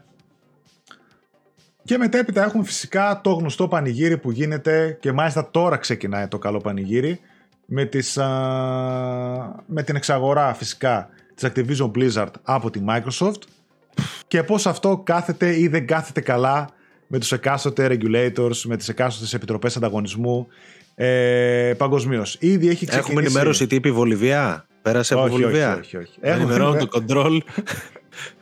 Έχουμε ενημέρωση από UK, όπου ναι, εκεί ξεκίνησε η βαβούρα. Ακόμα δεν έχουμε πάει Ευρώπη, να θυμίσω έτσι. Νομίζω ε, ε, ε, Νοέμβριο είναι η Ευρώπη. Και τέλειο Οκτωβρίου νομίζω από FTC από Αμερική. Δηλαδή, εντάξει, την ώρα που κάποιοι θα παίζουμε exclusive, τι, κάποιοι θα περιμένουν εννέα, ε, έτσι τα μάτα, αλήτη. Και περιμένουν τώρα, δηλαδή θα είναι ζεστέ οι επόμενες εβδομάδες για, τους, ε, για τη Microsoft και την εξαγορά της. Και παιδιά, ναι. εντάξει, κάτσα και λίγο ασχολήθηκα, είναι η αλήθεια και παραπάνω. Πέρα από το ότι διαβάζω τα άρθρα που βγαίνουν. Γιατί είσαι fanboys, γι' αυτό ασχολήθηκες παραπάνω. Ναι, Γιατί δεν θες το καλό του gaming, δεν θες να παίζουν όλοι παντού. Ναι, ναι, ναι. Κοίτα, θα, θα σου πω γι' αυτό, θα το σχολιάσουμε λίγο αυτό το θέμα. Ε, γιατί έχει ψωμί τελικά. Δηλαδή εκεί πέρα που το έβλεπα λίγο επιφανειακά, είδα ότι έχει ψωμί και ότι οι επιτροπές ανταγωνισμού, ειδικά τώρα το UK λίγο που σκάλωσε, και να δούμε τι θα πει και η Αμερική και η Ευρώπη, ε, υπάρχει από πίσω μια βάση. Ε, εμείς έχουμε φαγωθεί και στα σχόλια, στο facebook, στο site, στα κανάλια, ξέρεις, οπουδήποτε ξέρεις, θα βρούμε στα social media, έχουν σκαλώσει όλοι για το αν θα βγει το Call of Duty στο PlayStation. Έχουν σκαλώσει ότι ε, ναι και η Sony αγοράζει exclusive, άρα και η Microsoft αγοράζει exclusive, ας πούμε, τα studios και τα λοιπά και το ένα και το άλλο. Ε, το θέμα είναι ότι οι επιτροπές ανταγωνισμού δεν κολλάνε εκεί. Ναι, τα βλέπουν και αυτά, γιατί αποτελούν και ένα παρελθόν και ένα behavioral pattern, ας πούμε, μια, ε, το πώς τέλος πάντων στο παρελθόν έχει έχει κάνει κάποιες κινήσεις εταιρεία τέλος πάντων. Τώρα δεν μου έχετε κάτι στα ελληνικά. αλλά αυτό που τους κολλάει είναι το τι είναι το μέλλον. Βλέπουν ότι το μέλλον είναι οι streaming υπηρεσίες. Το cloud gaming. Έτσι. Και κολλάνε στο γεγονός ότι ακόμα και τώρα, αλλά ειδικά στο μέλλον, μετά από μια τέτοια εξαγορά και με κάποιους ΑΒΓ κινήσεις που μπορεί να κάνει η Microsoft, δεν θα υπάρχει ανταγωνισμός από την άποψη ότι δεν θα μπορεί κανείς είτε δεν θα, μπορεί να, δεν θα θέλει καν να κάνει τον κόπο, είτε δεν θα έχει τα μέσα, τα χρήματα κτλ. να μπει σε μια αγορά όπου θα έχει γίνει dominated από τη Microsoft. Δεν θα Ή μπορεί να τους χτυπήσει πρακτικά. Με ναι. τίποτα, ναι. Είναι και μια εταιρεία που είναι 3 εκατομμυρίων. Ναι, δηλαδή, μα ήδη, Ε, ναι. Α, ήδη είναι πολύ μπροστά σε αυτό το τομέα. Έτσι. Και φοβούνται ότι αύριο μεθαύριο αυτό ακριβώς δεν θα μπορεί να βγει κανένας άλλος παίκτης απέναντί της και αν κυριαρχήσει αυτό το μοντέλο του cloud gaming και πολλών άλλων έτσι ε, παρόμοιων ψηφιακών αγορών, τότε η Microsoft θα κάνει ό,τι θέλει. Δεν θα υπάρχει πλέον καινοτομία ε, στον τομέα του gaming και ειδικότερα στον τομέα του cloud gaming και φυσικά μόνη της θα μπορεί να κάνει ό,τι θέλει, να ανεβοκατεβάζει τιμές όπως θέλει, θα μπορεί να έχει ε, όλοι οι τριγύρω να έχουν το φόβο ότι αν δεν είμαι με τη Microsoft ή αν, αν δεν είμαι στο Game Pass ε, δεν θα είμαι πουθενά γιατί αυτή έχει τη δύναμη, έτσι. Ήδη είναι ακόμα... τεράστιο θέμα. Δεν είναι αυτά που λέει. Αυτό που είσαι και εσύ δεν είναι αυτά που βλέπουμε εμείς. Εμείς κολλάμε στο πολύ μικρό. Στο, στο μικρό κόσμο. Στα φαμποϊλίκια, ναι, Θα παίζω Call of Duty, θα παίζω Starfield. Δώσε 500 ευρώ και παίξει το που λέει ο λόγος. Μπράβο, μπράβο, μπράβο, Τώρα μιλάμε για κάτι πολύ μεγαλύτερο που πειράζει την παγκόσμια αγορά σε Κολλάμε στα φαμποϊλίκια ενώ ε, ε, το πρόβλημα είναι αλλού. Δεν είναι το ναι, ναι πρόβλημα ναι, στο πόσε κονσόλε θα πουλήσει ο ένας ή αν θα έχει το τάδε παιχνίδι ή τα, τα, τα, το τάδε exclusive. Έτσι. Τα έχουμε δει τις εξαγορές και τα λοιπά, δεν κόλλησε ποτέ κανένας. Το πρόβλημα είναι εκεί. Ότι αύριο μεθαύριο και ήδη ακούγονται κάποιες φωνές που λένε ότι, ε, από, ειδικά από indie developers, που λένε ότι αν δεν μπω στο Game Pass, δεν πουλάω, δεν έχω visibility καθόλου στην Xbox πλατφόρμα. Και ισχύει αυτό. Και η Microsoft δεν το κρύβει. Πολλές φορές, ας πούμε, δεν λέει καν ας πούμε, για να μην τι πουλάνε και τέτοια. Αυτό ισχύει και είναι και λογικό ως ένα σημείο. Βλέπεις ότι μπαίνω indie στο Game Pass και ξαφνικά τα παίζουν όλοι. Το ότι βγαίνει με ένα παιχνίδι και μου λέει Α, μας παίξανε 200.000 κόσμους στο Game Pass δεν μου λέει κάτι. Έχει ωραίο πολύ ρε φίλε, 25 εκατομμύρια. Αν δεν σου παίξω 200.000 uh, κόσμους, τότε τι κάνεις; Μην μπαίνεις καθόλου εκεί πέρα μα. Ένα καλό εξώφυλλο να φτιάξει το store της Microsoft θα σε Μπράβο. παίξουν 200.000. Το θέμα τι είναι ότι άμα μπεις εκεί σε ένα τρυπάκι, είσαι μικρός, είσαι μεσαίος, θα σε κάνει ό,τι θέλει αύριο μεθαύριο. Γιατί δεν υπάρχει ανταγωνισμός. Δεν θα μπορείς να πας κάπου αλλού. Και αν εσύ δεν μπορείς να πουλήσεις κάπου αλλού εκτός από το μαγαζί της, ε τότε τελείωσε. Θα σου βάλει αυτή τους όρους της, θα σου δώσει όσα λεφτά θέλει και θα σε δείξει όσο θέλει. Αυτό κοιτάνε να αποφύγουν. Ε, το θέμα τι είναι; Ότι καλός ή κακός παιδί μου, θα διαβάσω και κάποια αποσπάσματα, ειδικά από το UK που βγήκανε.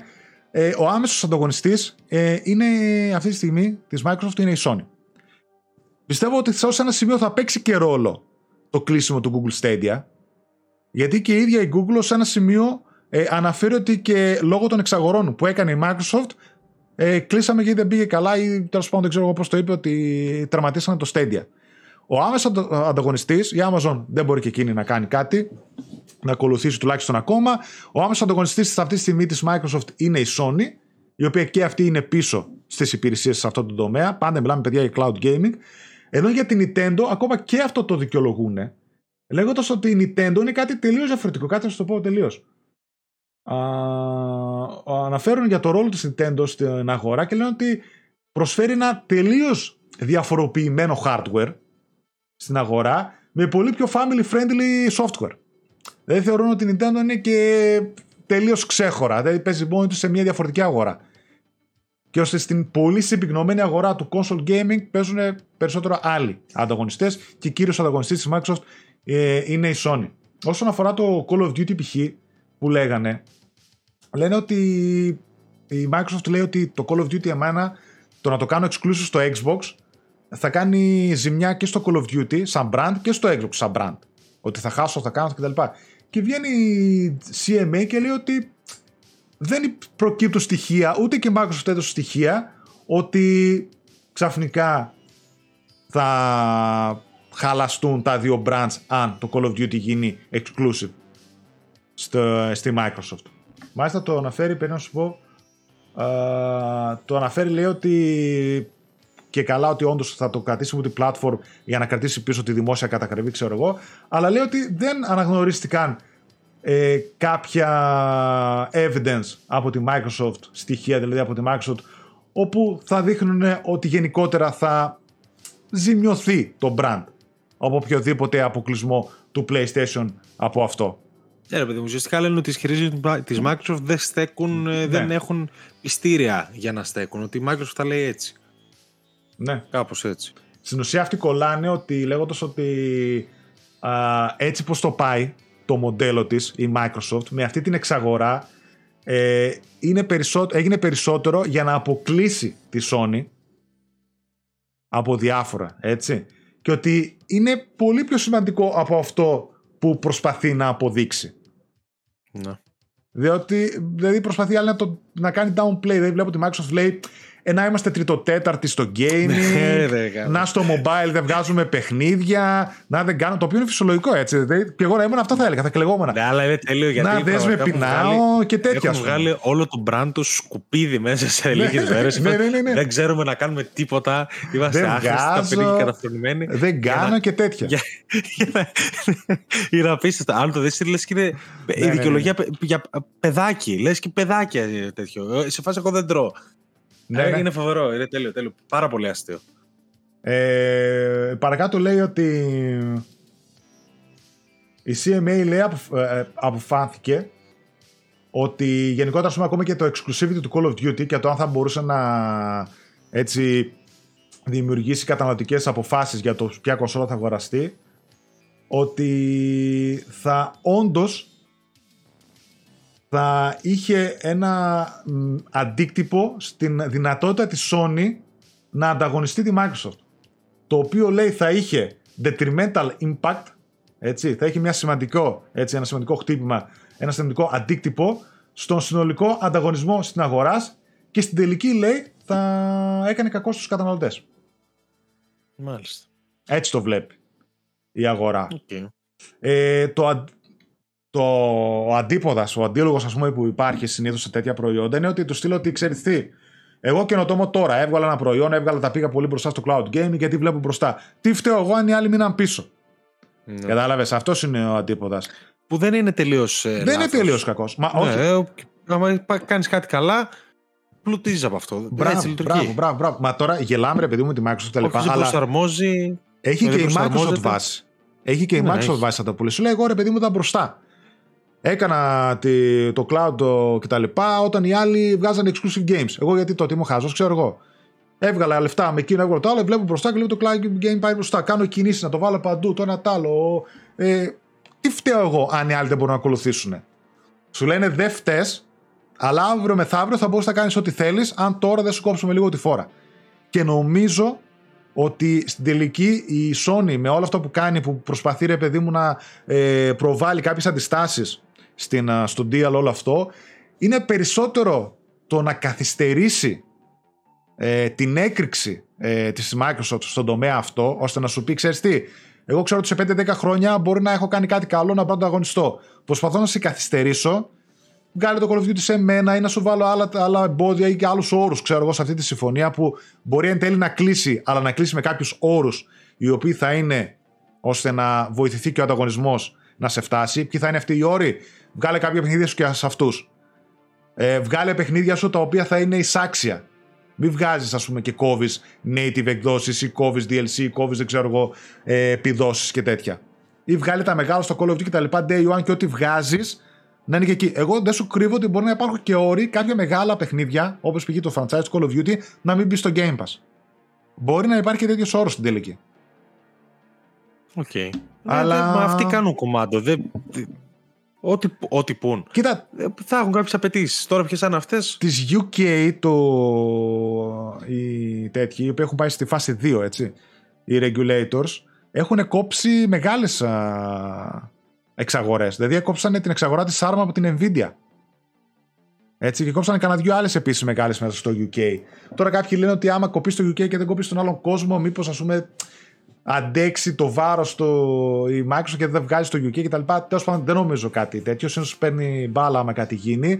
Λογικά εν τέλει θα περάσει παντού, για να μην το ζαλίζει Εγώ πολύ. Θα περάσει κρίνω- παντού, απλά θα περάσει Ναι. με, με κάποιους Με κάποιους περιορισμούς κάποιου τύπου που οτιδήποτε δεν ξέρω ποιοι μπορεί να είναι αυτοί. Αυτό που αναφέρα, κάποιοι από Ναι. αυτούς που αναφέραμε. Εγώ κρίνω ότι θα περάσει και με κάποιους όρους.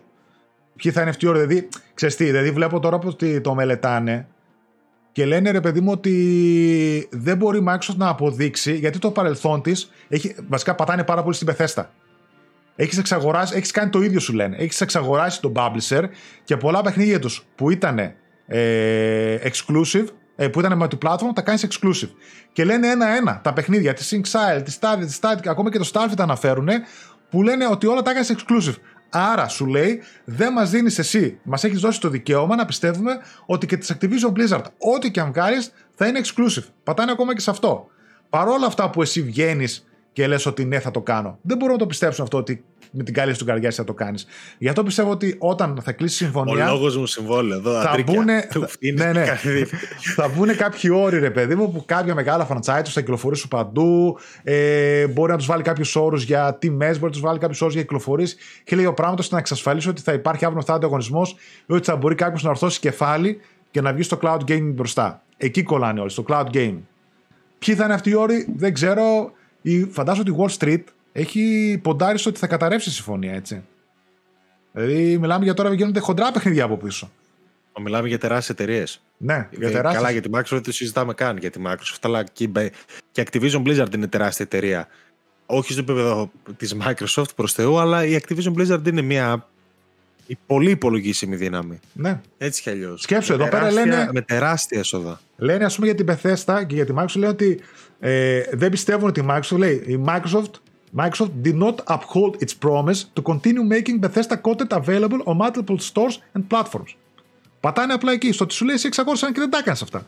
Γιατί να τα κάνεις τώρα με την Activision και μου λε ότι το Call of Duty θα το βγάζω παντού; Ναι, ναι, ναι. Κατάλαβες, δηλαδή μπαίνουν ζόρια εκεί πέρα. Και για να πάω να πίσω και για να το κλείσω, ότι και στην Αμερική η Microsoft δεν έχει καθόλου καλά με την κυβέρνηση και με το FTC, αλλά και έχει η Microsoft καταγορηθεί και άλλες φορές για μονοπόλιο. Το 1994 κατηγορήθηκε πάλι από τους regulators ότι πάει να μονοπολίσει ε, με τον DOS τότε τα IBM PCs που είχαν κάνει την έκρηξή τους και ότι με κάποιους τρόπους προσπαθεί να κυριαρχήσει και να μονοπολίσει σε αυτή την αγορά. Η Microsoft τι έκανε, πήγαινε στους uh, retailers και τους έλεγε ότι με κάθε PC που πουλάτε, που έχει μέσα DOS, θα σας δίνω royalties, θα σας πληρώνω τη, θα, τόσα λεφτά την άδεια που θα έχει μέσα. Αυτό όμως ας πούμε μετά άλλαξε με τους regulators γιατί σου λέει ότι ποιος retailer δεν θα θέλει να πουλήσει PC με τον DOS μέσα για να πάρει λεφτά τη Microsoft. Αυτό ήταν ανεπίτρεπτο. Ενώ μετά τα αλλάξανε και τους βάλαν όρου ότι θα πουλάς ε, την άδεια. Δηλαδή θα πουλάει ο άλλος το PC, ο καταναλωτής θα διαλέξει ποιο λειτουργικό θέλει μέσα και αν επιλέξει DOS, τότε θα πληρώνονται οι retailers. Με βάση αυτό, ας πούμε, το κάνανε. Αλλά είχαν ξεκινήσει το case πάλι με το ίδιο σκεπτικό. Δηλαδή μοιάζουν πάρα πολύ το τότε με το τώρα. Ότι η Microsoft ναι, OK, okay, μπορείς να πεις ότι είδε μπροστά ο Bill Gates, έβγαλε τον DOS, μετά πήγαν στα Windows κτλ. Ότι κυριάρχησε σε μια αγορά και έπνιξε τόσο πολύ τον ανταγωνισμό με τους διάφορους ε, τρόπους που έκανε. Δηλαδή, τι έκανε, ακόμα και τον DOS μετά που το περάσανε αυτό που σου είπα και δεν κατηγορήθηκε για ένα μονοπόλιο, το έδεσε π.χ. με το updates με τα Windows. Οπότε μετά ποιος θα τα αγόρασε με DOS για να πάρει το updates με τα Windows. Κατάλαβες; Ή ας πούμε πήγαινε και βοήθησε την Apple που κατέρεε, την έδωσε λεφτά για να μπορέσει να σταθεί στα πόδια ξανά και να υπάρχει ένα λειτουργικό για να λέει Α, να ορίστε, έχουμε και ανταγωνισμό. Το οποίο βέβαια η Apple μετά μεγάλο και έγινε αυτή που έγινε, έτσι. Μπορεί να γίνει και χειρότερη τη Microsoft. Έκανε port το Office στο MacOS. Το οποίο δεν το έκανε ποτέ. Δηλαδή έκανε κάποιες κινήσεις μόνο και μόνο για να μην δείξει ότι είναι μονοπόλιο και για να μην δείξει ότι πάει να καταπιεί την αγορά. Αλλά τότε Υπήρχαν κάποιες μικρές εταιρείες που βγάζαν σαν τον DOS προγράμματα, υπήρχαν κάποια άλλα προγράμματα που βγάζαν σαν το Office, αλλά η Microsoft τα updates τα έδινε πρώτα στους δικούς της, δηλαδή υπήρχαν πολλές παγαποντιές. Εν τέλει έγινε ό,τι έγινε, βάλανε κάποιους κανόνες, τέλος πάντων δεν την κατηγορήσα, την κάνανε, αλλά θέλω να σου πω 20 χρόνια μετά, υπάρχει άλλο λειτουργικό στο PC. Αυτή τη στιγμή, άσε τώρα, OK, okay, υπάρχει το Apple οικοσύστημα, που στην Αμερική μπορεί να έχει και λίγο πέραση στα πανεπιστήμια και σε κάποιες εταιρείες αυτά. Εσύ και εγώ έχουμε επιλογή στο τι λειτουργικό θα βάλουμε στο PC μας πραγματική ουσιαστική επιλογή. Εντάξει, τώρα Linux δεν φαντάζομαι ότι θα βάλουμε. Ωραία, το λες και γελάς. Άρα δεν υπάρχει Το λέω και γελάω γιατί, ναι. ξέρεις τι, ε, όχι, δεν υπάρχει ουσιαστική επιλογή. Τώρα είναι σαν να μου λες αν, θα, αν θα πάρω PS5 Xbox Series X ή αν θα πάρω Nintendo DS. Ε, δεν θα πάρω Nintendo DS, ρε φίλε. Δεν αμφισβητώ την αξία του. Όπως δεν αμφισβητώ το Linux ή οποιοδήποτε άλλο λειτουργικό. Δεν είμαι και ειδικός σε αυτά. Linux έχω δουλέψει ελάχιστα π.χ. αλλά δεν συγκρίνεται τώρα. Mm. Είναι για πολύ συγκεκριμένες δουλειές, για πολύ συγκεκριμένα χέρια. Ναι, ένα λογισμικό υπάρχει. Ένα λειτουργικό. Υπάρχει, θεωρείς τα τελευταία χρόνια καινοτομία στα λειτουργικά, στο Windows; Όχι, όχι, τι καινοτομία υπάρχει. Άρα... Πάνω μικροβελτιώσει, ε, λίγο καλύτερο το ένα, λίγο χειρότερο το άλλο, τσούκου, τσούκου, τσούκου, τσούκου αυτό. Τι αυτό θέλω να σου πω, ότι πάνω κάτω είναι ένα παράδειγμα του τι σκέφτονται και οι ναι. regulators τώρα. Ναι, ότι ναι, ναι, πάνω κάτω σου λέει μπορεί να γίνει το ίδιο να γίνει dormant και μετά να είναι μόνιμα αυτό. Και όποιος δεν βγαίνει στα Windows, δηλαδή παίζουν τώρα. Ποιο παιχνίδι δεν μπορεί, άμα θέλει να κυκλοφορήσει στα PC, το, ε, δεν τολμήσει να μην βγάλει έκδοση για Windows. Κατάλαβες; Δεν μπορεί να κάνει. Και εκεί πέρα που άνοιξε τα store και όλα αυτά που κάνει είναι έτσι για να καλύψει κάποιες τέτοιες τρύπες. Τέλος πάντων, τα πράγματα έχει και βάση. Έχει και βάση Microsoft, έτσι. Μιλάμε τώρα χαζά. Σου λέει ρε παιδί μου ότι εγώ πήγα μπροστά, έκανα ό,τι έκανα και κέρδισα κάποια πράγματα με αυτόν τον τρόπο. Έτσι. Τώρα το κοιτάνε από τη μεριά ότι αυτά που κάνεις είναι εξαγορές και χίλια δυο. Τέλος πάντων, ακόμα και εγώ και με τόσο ψάχνει και δεν μπορώ να τα κατανοήσω όλα. Σίγουρα υπάρχουν κάποια παιχνίδια από πίσω και σίγουρα και η... το ζόρι που τραβάει η Sony με όλο αυτό, αλλά και η πίεση που ασκεί η Microsoft για όλο αυτό, από πίσω κρύβουν κάποια παιχνίδια. Δεν γίνεται για το, και αυτά τώρα για το καλό των καταναλωτών και να και το ένα και το άλλο, εμένα τα cover εσέ. Αύριο μεθαύριο είναι μονοπόλιο Microsoft, θα σου βάλει 100 ευρώ το μήνα το Game Pass και τράβασε άμα θες μην τα δίνεις. Άμα δεν μπορείς να παίξεις πουθενά άλλο. Ή άμα είσαι καμιά μικρή εταιρεία, μην μπαίνεις στο Game Pass, θα σου δω που θα πουλήσει το παιχνίδι σου. Δηλαδή είναι ακόμα. είναι σοβαρά τα πραγματάκια. Μιλάμε για το console gaming, έτσι. Αυτά τώρα μην μακρηγορούμε άλλο. Η μεγαλύτερη αντίπερα όχθη στην ιστορία. Στην ιστορία, ναι, ναι. Το ναι. Gamecast. Τα τελευταία τέσσερα να βάλεις δεν θα είναι ίδια. Η, η ίδια διάρκεια. Ναι. Εντάξει, είχε ζουμί. Φαντάσου ότι. Τώρα εδώ πέρα διαβάζω Α πούμε για τη Βραζιλία. Η Βραζιλία Ασταμάτητες. πρώτον έλεγε ότι είναι μικρή αγορά του gaming, οπότε δεν ασχολήθηκαν καν. Έλεγε ας πούμε ότι την Nintendo έτσι για να θέλει να. Δεν τη βρήκαν καν, δεν είχε καν γραφή, ας πούμε. Ξέρω, γιατί δεν πολύ ασχολήθηκαν και σου εντάξει, άντε. Παίρνα ρε παιδί. Και εδώ δύο τύπους με ένα χάρτη στο χέρι να ψάχνουν, να ψάχνουν τελείως κλασικά σας. Πού είναι, Ναι, Αυτά έχει, έχει πολύ ψωμί. Όποιο το παρακολουθεί και τέτοια, θα δούμε και μετά ψωμί έτσι όπως τους αρέσει αυτά τα επιχειρησιακά, τα deal και το ένα το άλλο. Αλλά νομίζω ότι εντάξει, δεν χρειάζεται να σταθούμε κάτι άλλο.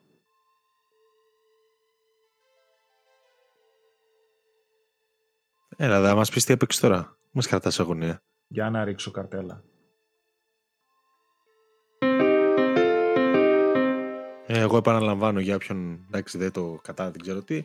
Έπαιξα το Black Tail Requiem για το οποίο δεν μπορώ να μιλήσω. Ναι. Την επόμενη εβδομάδα. Πλήρες εντυπώσεις. Φάγαμε λίγο παραπάνω ώρα στην αντίπερα όχθη, αλλά νομίζω ότι το Now Playing θα είναι σύντομο. Ο Άλεξ δεν μπορεί να μιλήσει για τις ώρες του το Plague Day Requiem. Ε, για μια μέρα δυστυχώς δεν μπορούμε να σας μιλήσουμε. Το έχω τελειώσει δυστυχώς για λίγες ώρες, ναι, αλλά θα τα πούμε. Ναι. Ε, οπότε παίρνω το μικρόφωνο και έπαιξα εγώ ένα παιχνιδάκι το οποίο μάλιστα είναι και παλιό και θα μπορούσε να μπει κάποια στιγμή στην υπηρεσία. Δεν ξέρω αν υπάρχει κιόλας. Το Zone of Fenders 2. Zone of Fenders Second Runner όπως λέγεται. Okay. Το συγκεκριμένο είναι το PlayStation 4 remaster που κάνανε. Θα σου πω πώς έφτασα. Πώς φτάνεις. Ε, θα σου πω πώς έφτασα. Ε, το είχα χρόνια ε, εγκαταστημένο. Βασικά, το είχα αγορασμένο. Είχα παίξει το ένα πριν πολλά χρόνια, το οποίο ήταν ένα τίμιο παιχνιδάκι, αλλά OK. Okay.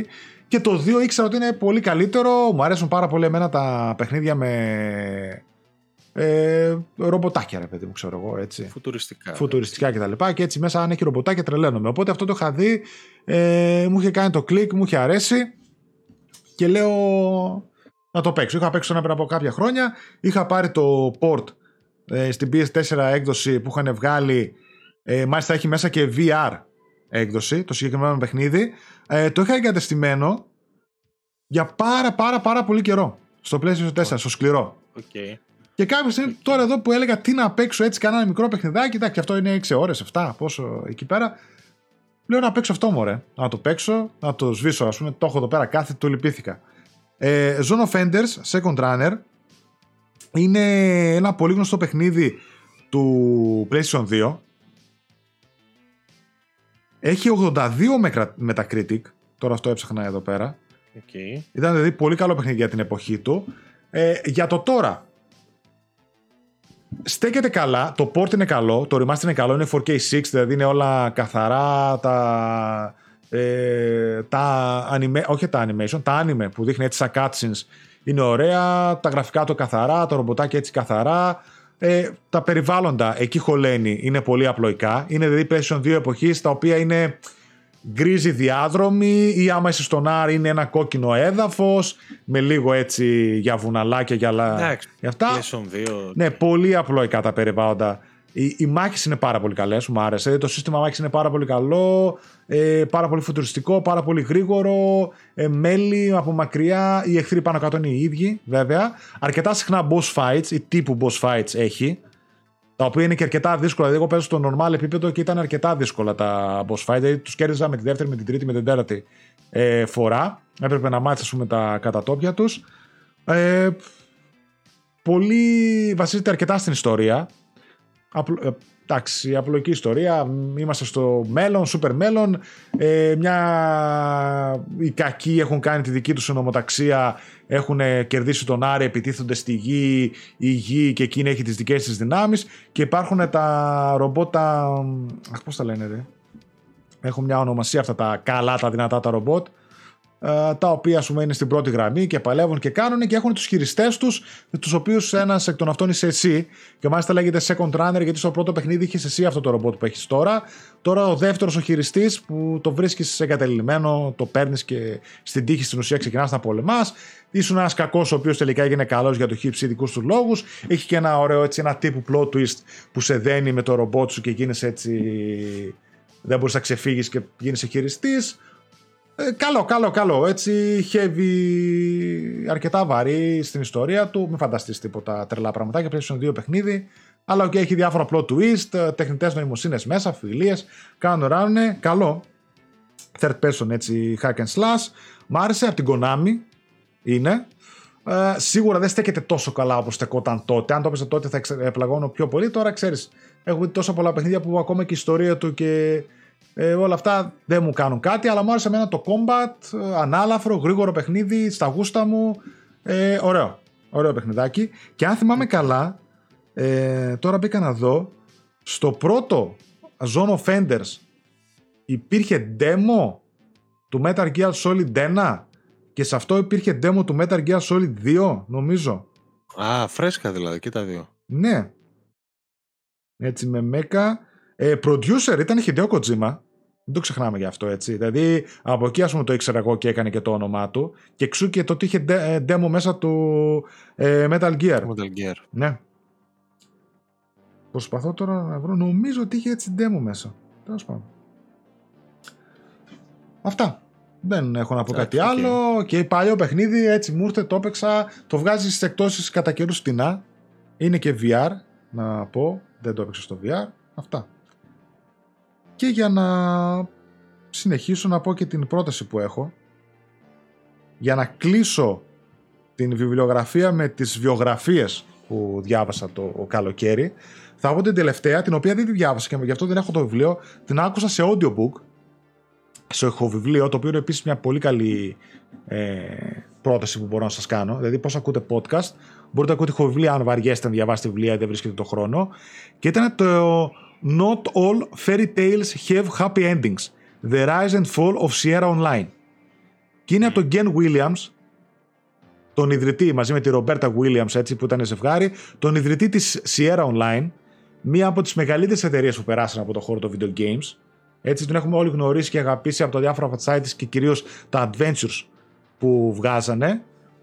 Είναι καινούργιο βιβλίο, είναι του 2020 βγήκε έτσι, ξεκίνησε και εν μέσω κορονοϊού και τα λοιπά να το γράφει. Το έγραψε ο Ken Williams ε, και στην ουσία ε, το έγραψε με αφορμή το να πει αυτός την ιστορία της Σιέρα ε, όπως την έζησε, όπως την έφτιαξε και όπως του έφυγε από τα χέρια.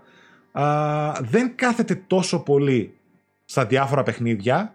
Είναι πιο πολύ βιωματικό το βιβλίο. Δηλαδή ξεκινάει ε, το πώς του ήρθε η ιδέα, πώς γνωρίστηκε με τη Ρομπέρτα, πώς ξεκίνησαν να φτιάχνουν παιχνίδια. Το πρώτο adventure που έφτιαξε η Ρομπέρτα.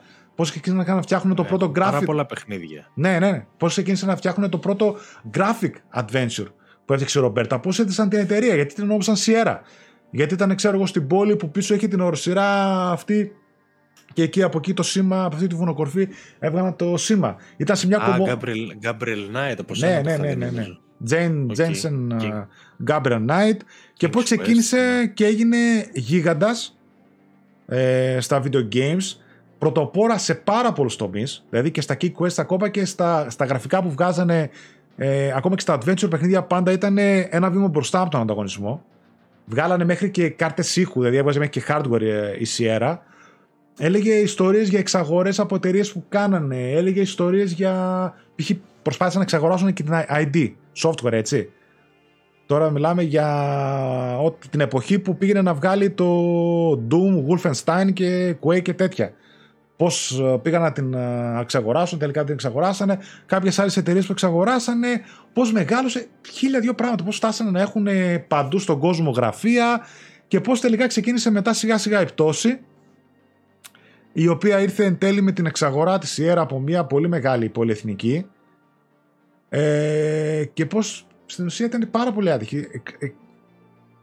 Ε, ε, δηλαδή έλεγε και αυτός ότι μου γράφανε γράμματα οι εργαζόμενοι το ότι γιατί το έκανα αυτό και την πούλησα την εταιρεία γιατί αυτοί που την εξαγοράσανε στην ουσία κάνανε απάτες. Δηλαδή φουσκώνανε τα νούμερα και της Sierra και τρώγανε λεφτά από εδώ από εκεί και τελικά μετά πήγαν όλοι φυλακοί. Τους τάχαν στα δικαστήρια, διελήθηκε η εταιρεία κτλ. Και, και φτάσανε στο τέλος, είχε εξαγοράσει τον κατάλογο. Είχαν και την Blizzard αυτή, φαντάσου.